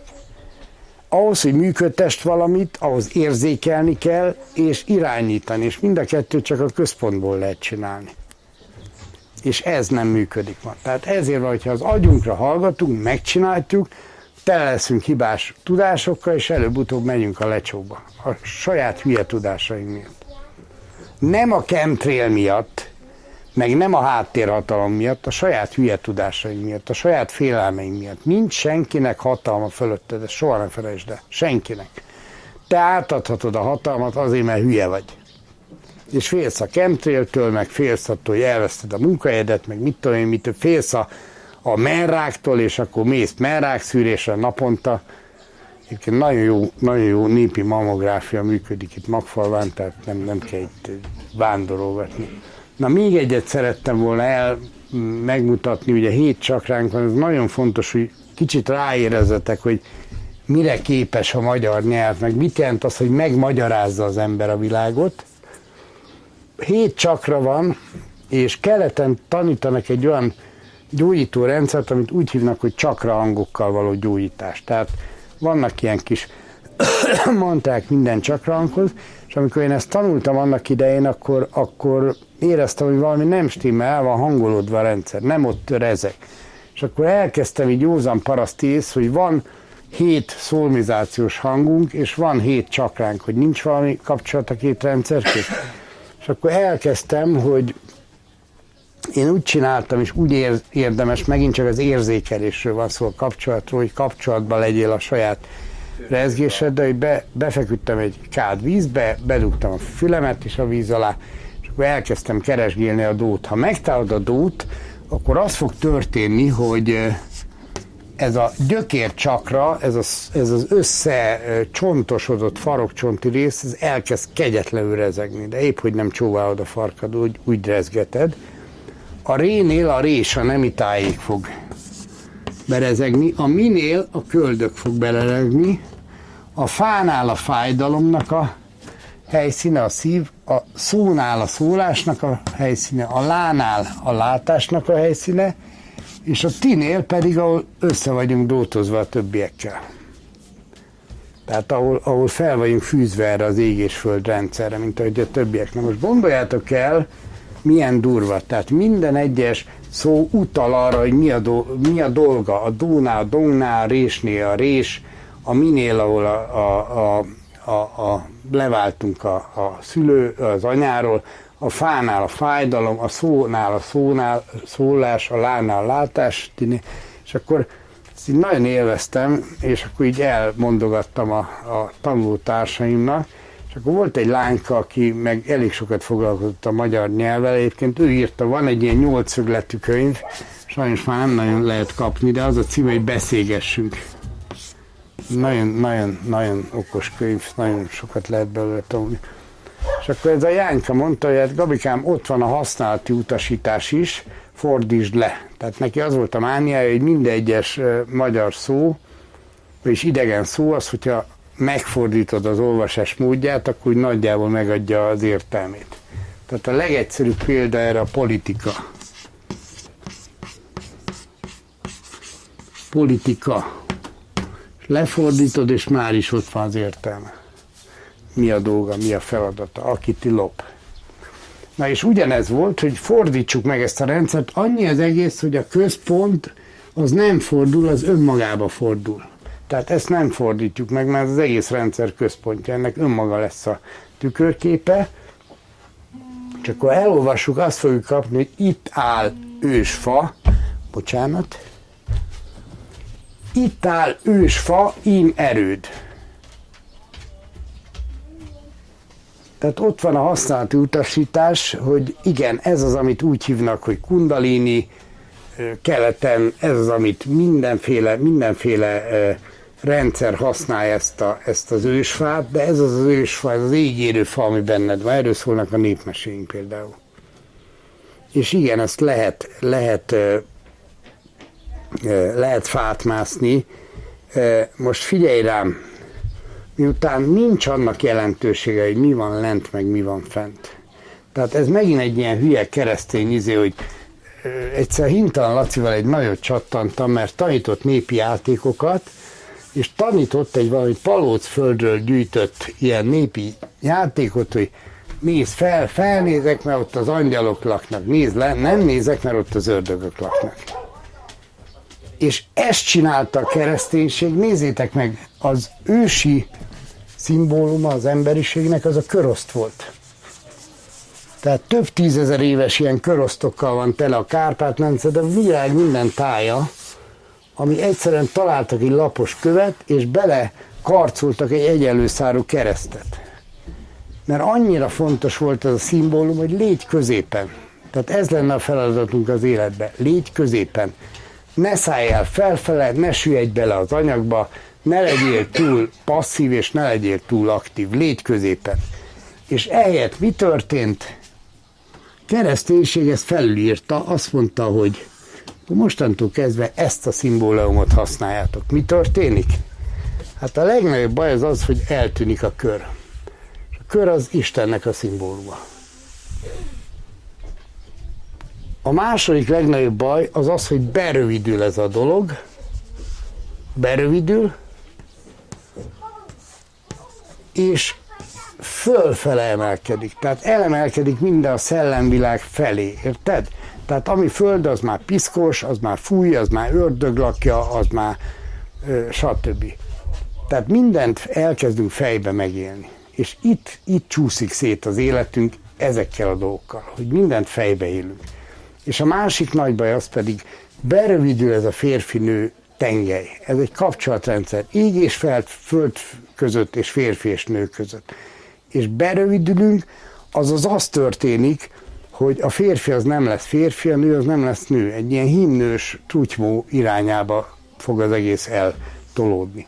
És az az a baj, hogy azért duális ez a világ, hogy megéljük a dualitást, megéljük a férfi szerepet, megéljük a női szerepet. De ha, ha ez nincs meg, akkor az egy nagy baj. Tehát mi a megoldás? le kell földeljük magukat, azaz sokkal többet kapcsolódni a földhöz. És ezért mondtam, hogy vegyétek le a cipőtöket, járjatok mezitláb, egyetek mindent, ami a kezetek ügyébe kerül. Mindent, mindent, rágjatok meg, egyetek meg, ez nagyon fontos dolog. És, és hát a kiskert, a földdel való kapcsolat, kifeküdni a földre, főleg a nőknek. Nők meg a földanya az egy, egy, egy minőség. Földön az egyébként a nagy boldogasszony minősége. Tehát ki kell feküdni és földelni magunkat. Na, így röviden ennyit szerettem volna mondani a, a, az energetikáról is, hogy használjuk ezeket a rendszereket, használjuk tudatosan. Tehát van két jelzés, amit nem lehet hamisítani. bármi történik az életedben, akár hallasz valamit, akár csinálsz valamit, akár, akár egy éterre ránézel, két érzés van. Az egyik az a kitágulás. A kitágulás érzése az az, hogy, hogy ugye elkezdett használni ezt a rendszert, áramlik. Ebbe az áramlás során például bele fogsz borzongani dolgokba. Érzed ezt a meleg borzongást, ami végigfut rajtad. Ez amikor működik, ez a, és, és tudod, ez átölelném az egész világot érzés. Tehát amikor tágulsz ki. És a másik, amikor szűkülsz be. Tehát amikor elindulsz befelé, hogy kicsi vagyok, hagyjatok békén, van egy görcs a gyomrodban, tehát egész udáig a görcsig be tudsz menni, ez, ez a félelemnek a, a jelzése, és a, és a beszűkülésnek a jelzése. Tehát Jézus mondja, hogy légy tudatos és éber, és erre figyeljünk oda, mert, mert ez egy nagyon fontos dolog. Nem vagyunk elég éberek, ezért lehet minket 5 percenként minden utcasarkon átverni. Na ennyit szerettem volna így délelőtt elmondani. Figyeljetek egymásra, beszélgessetek egymással, mert, mert egy csomó mindent hoztatok egymásnak. És nem is biztos, hogy mi vagyunk itt előadók a legfontosabbak. Egymástól kell azt a tudást megkapni, amiért jöttetek. Köszönöm a figyelmet. Köszönöm.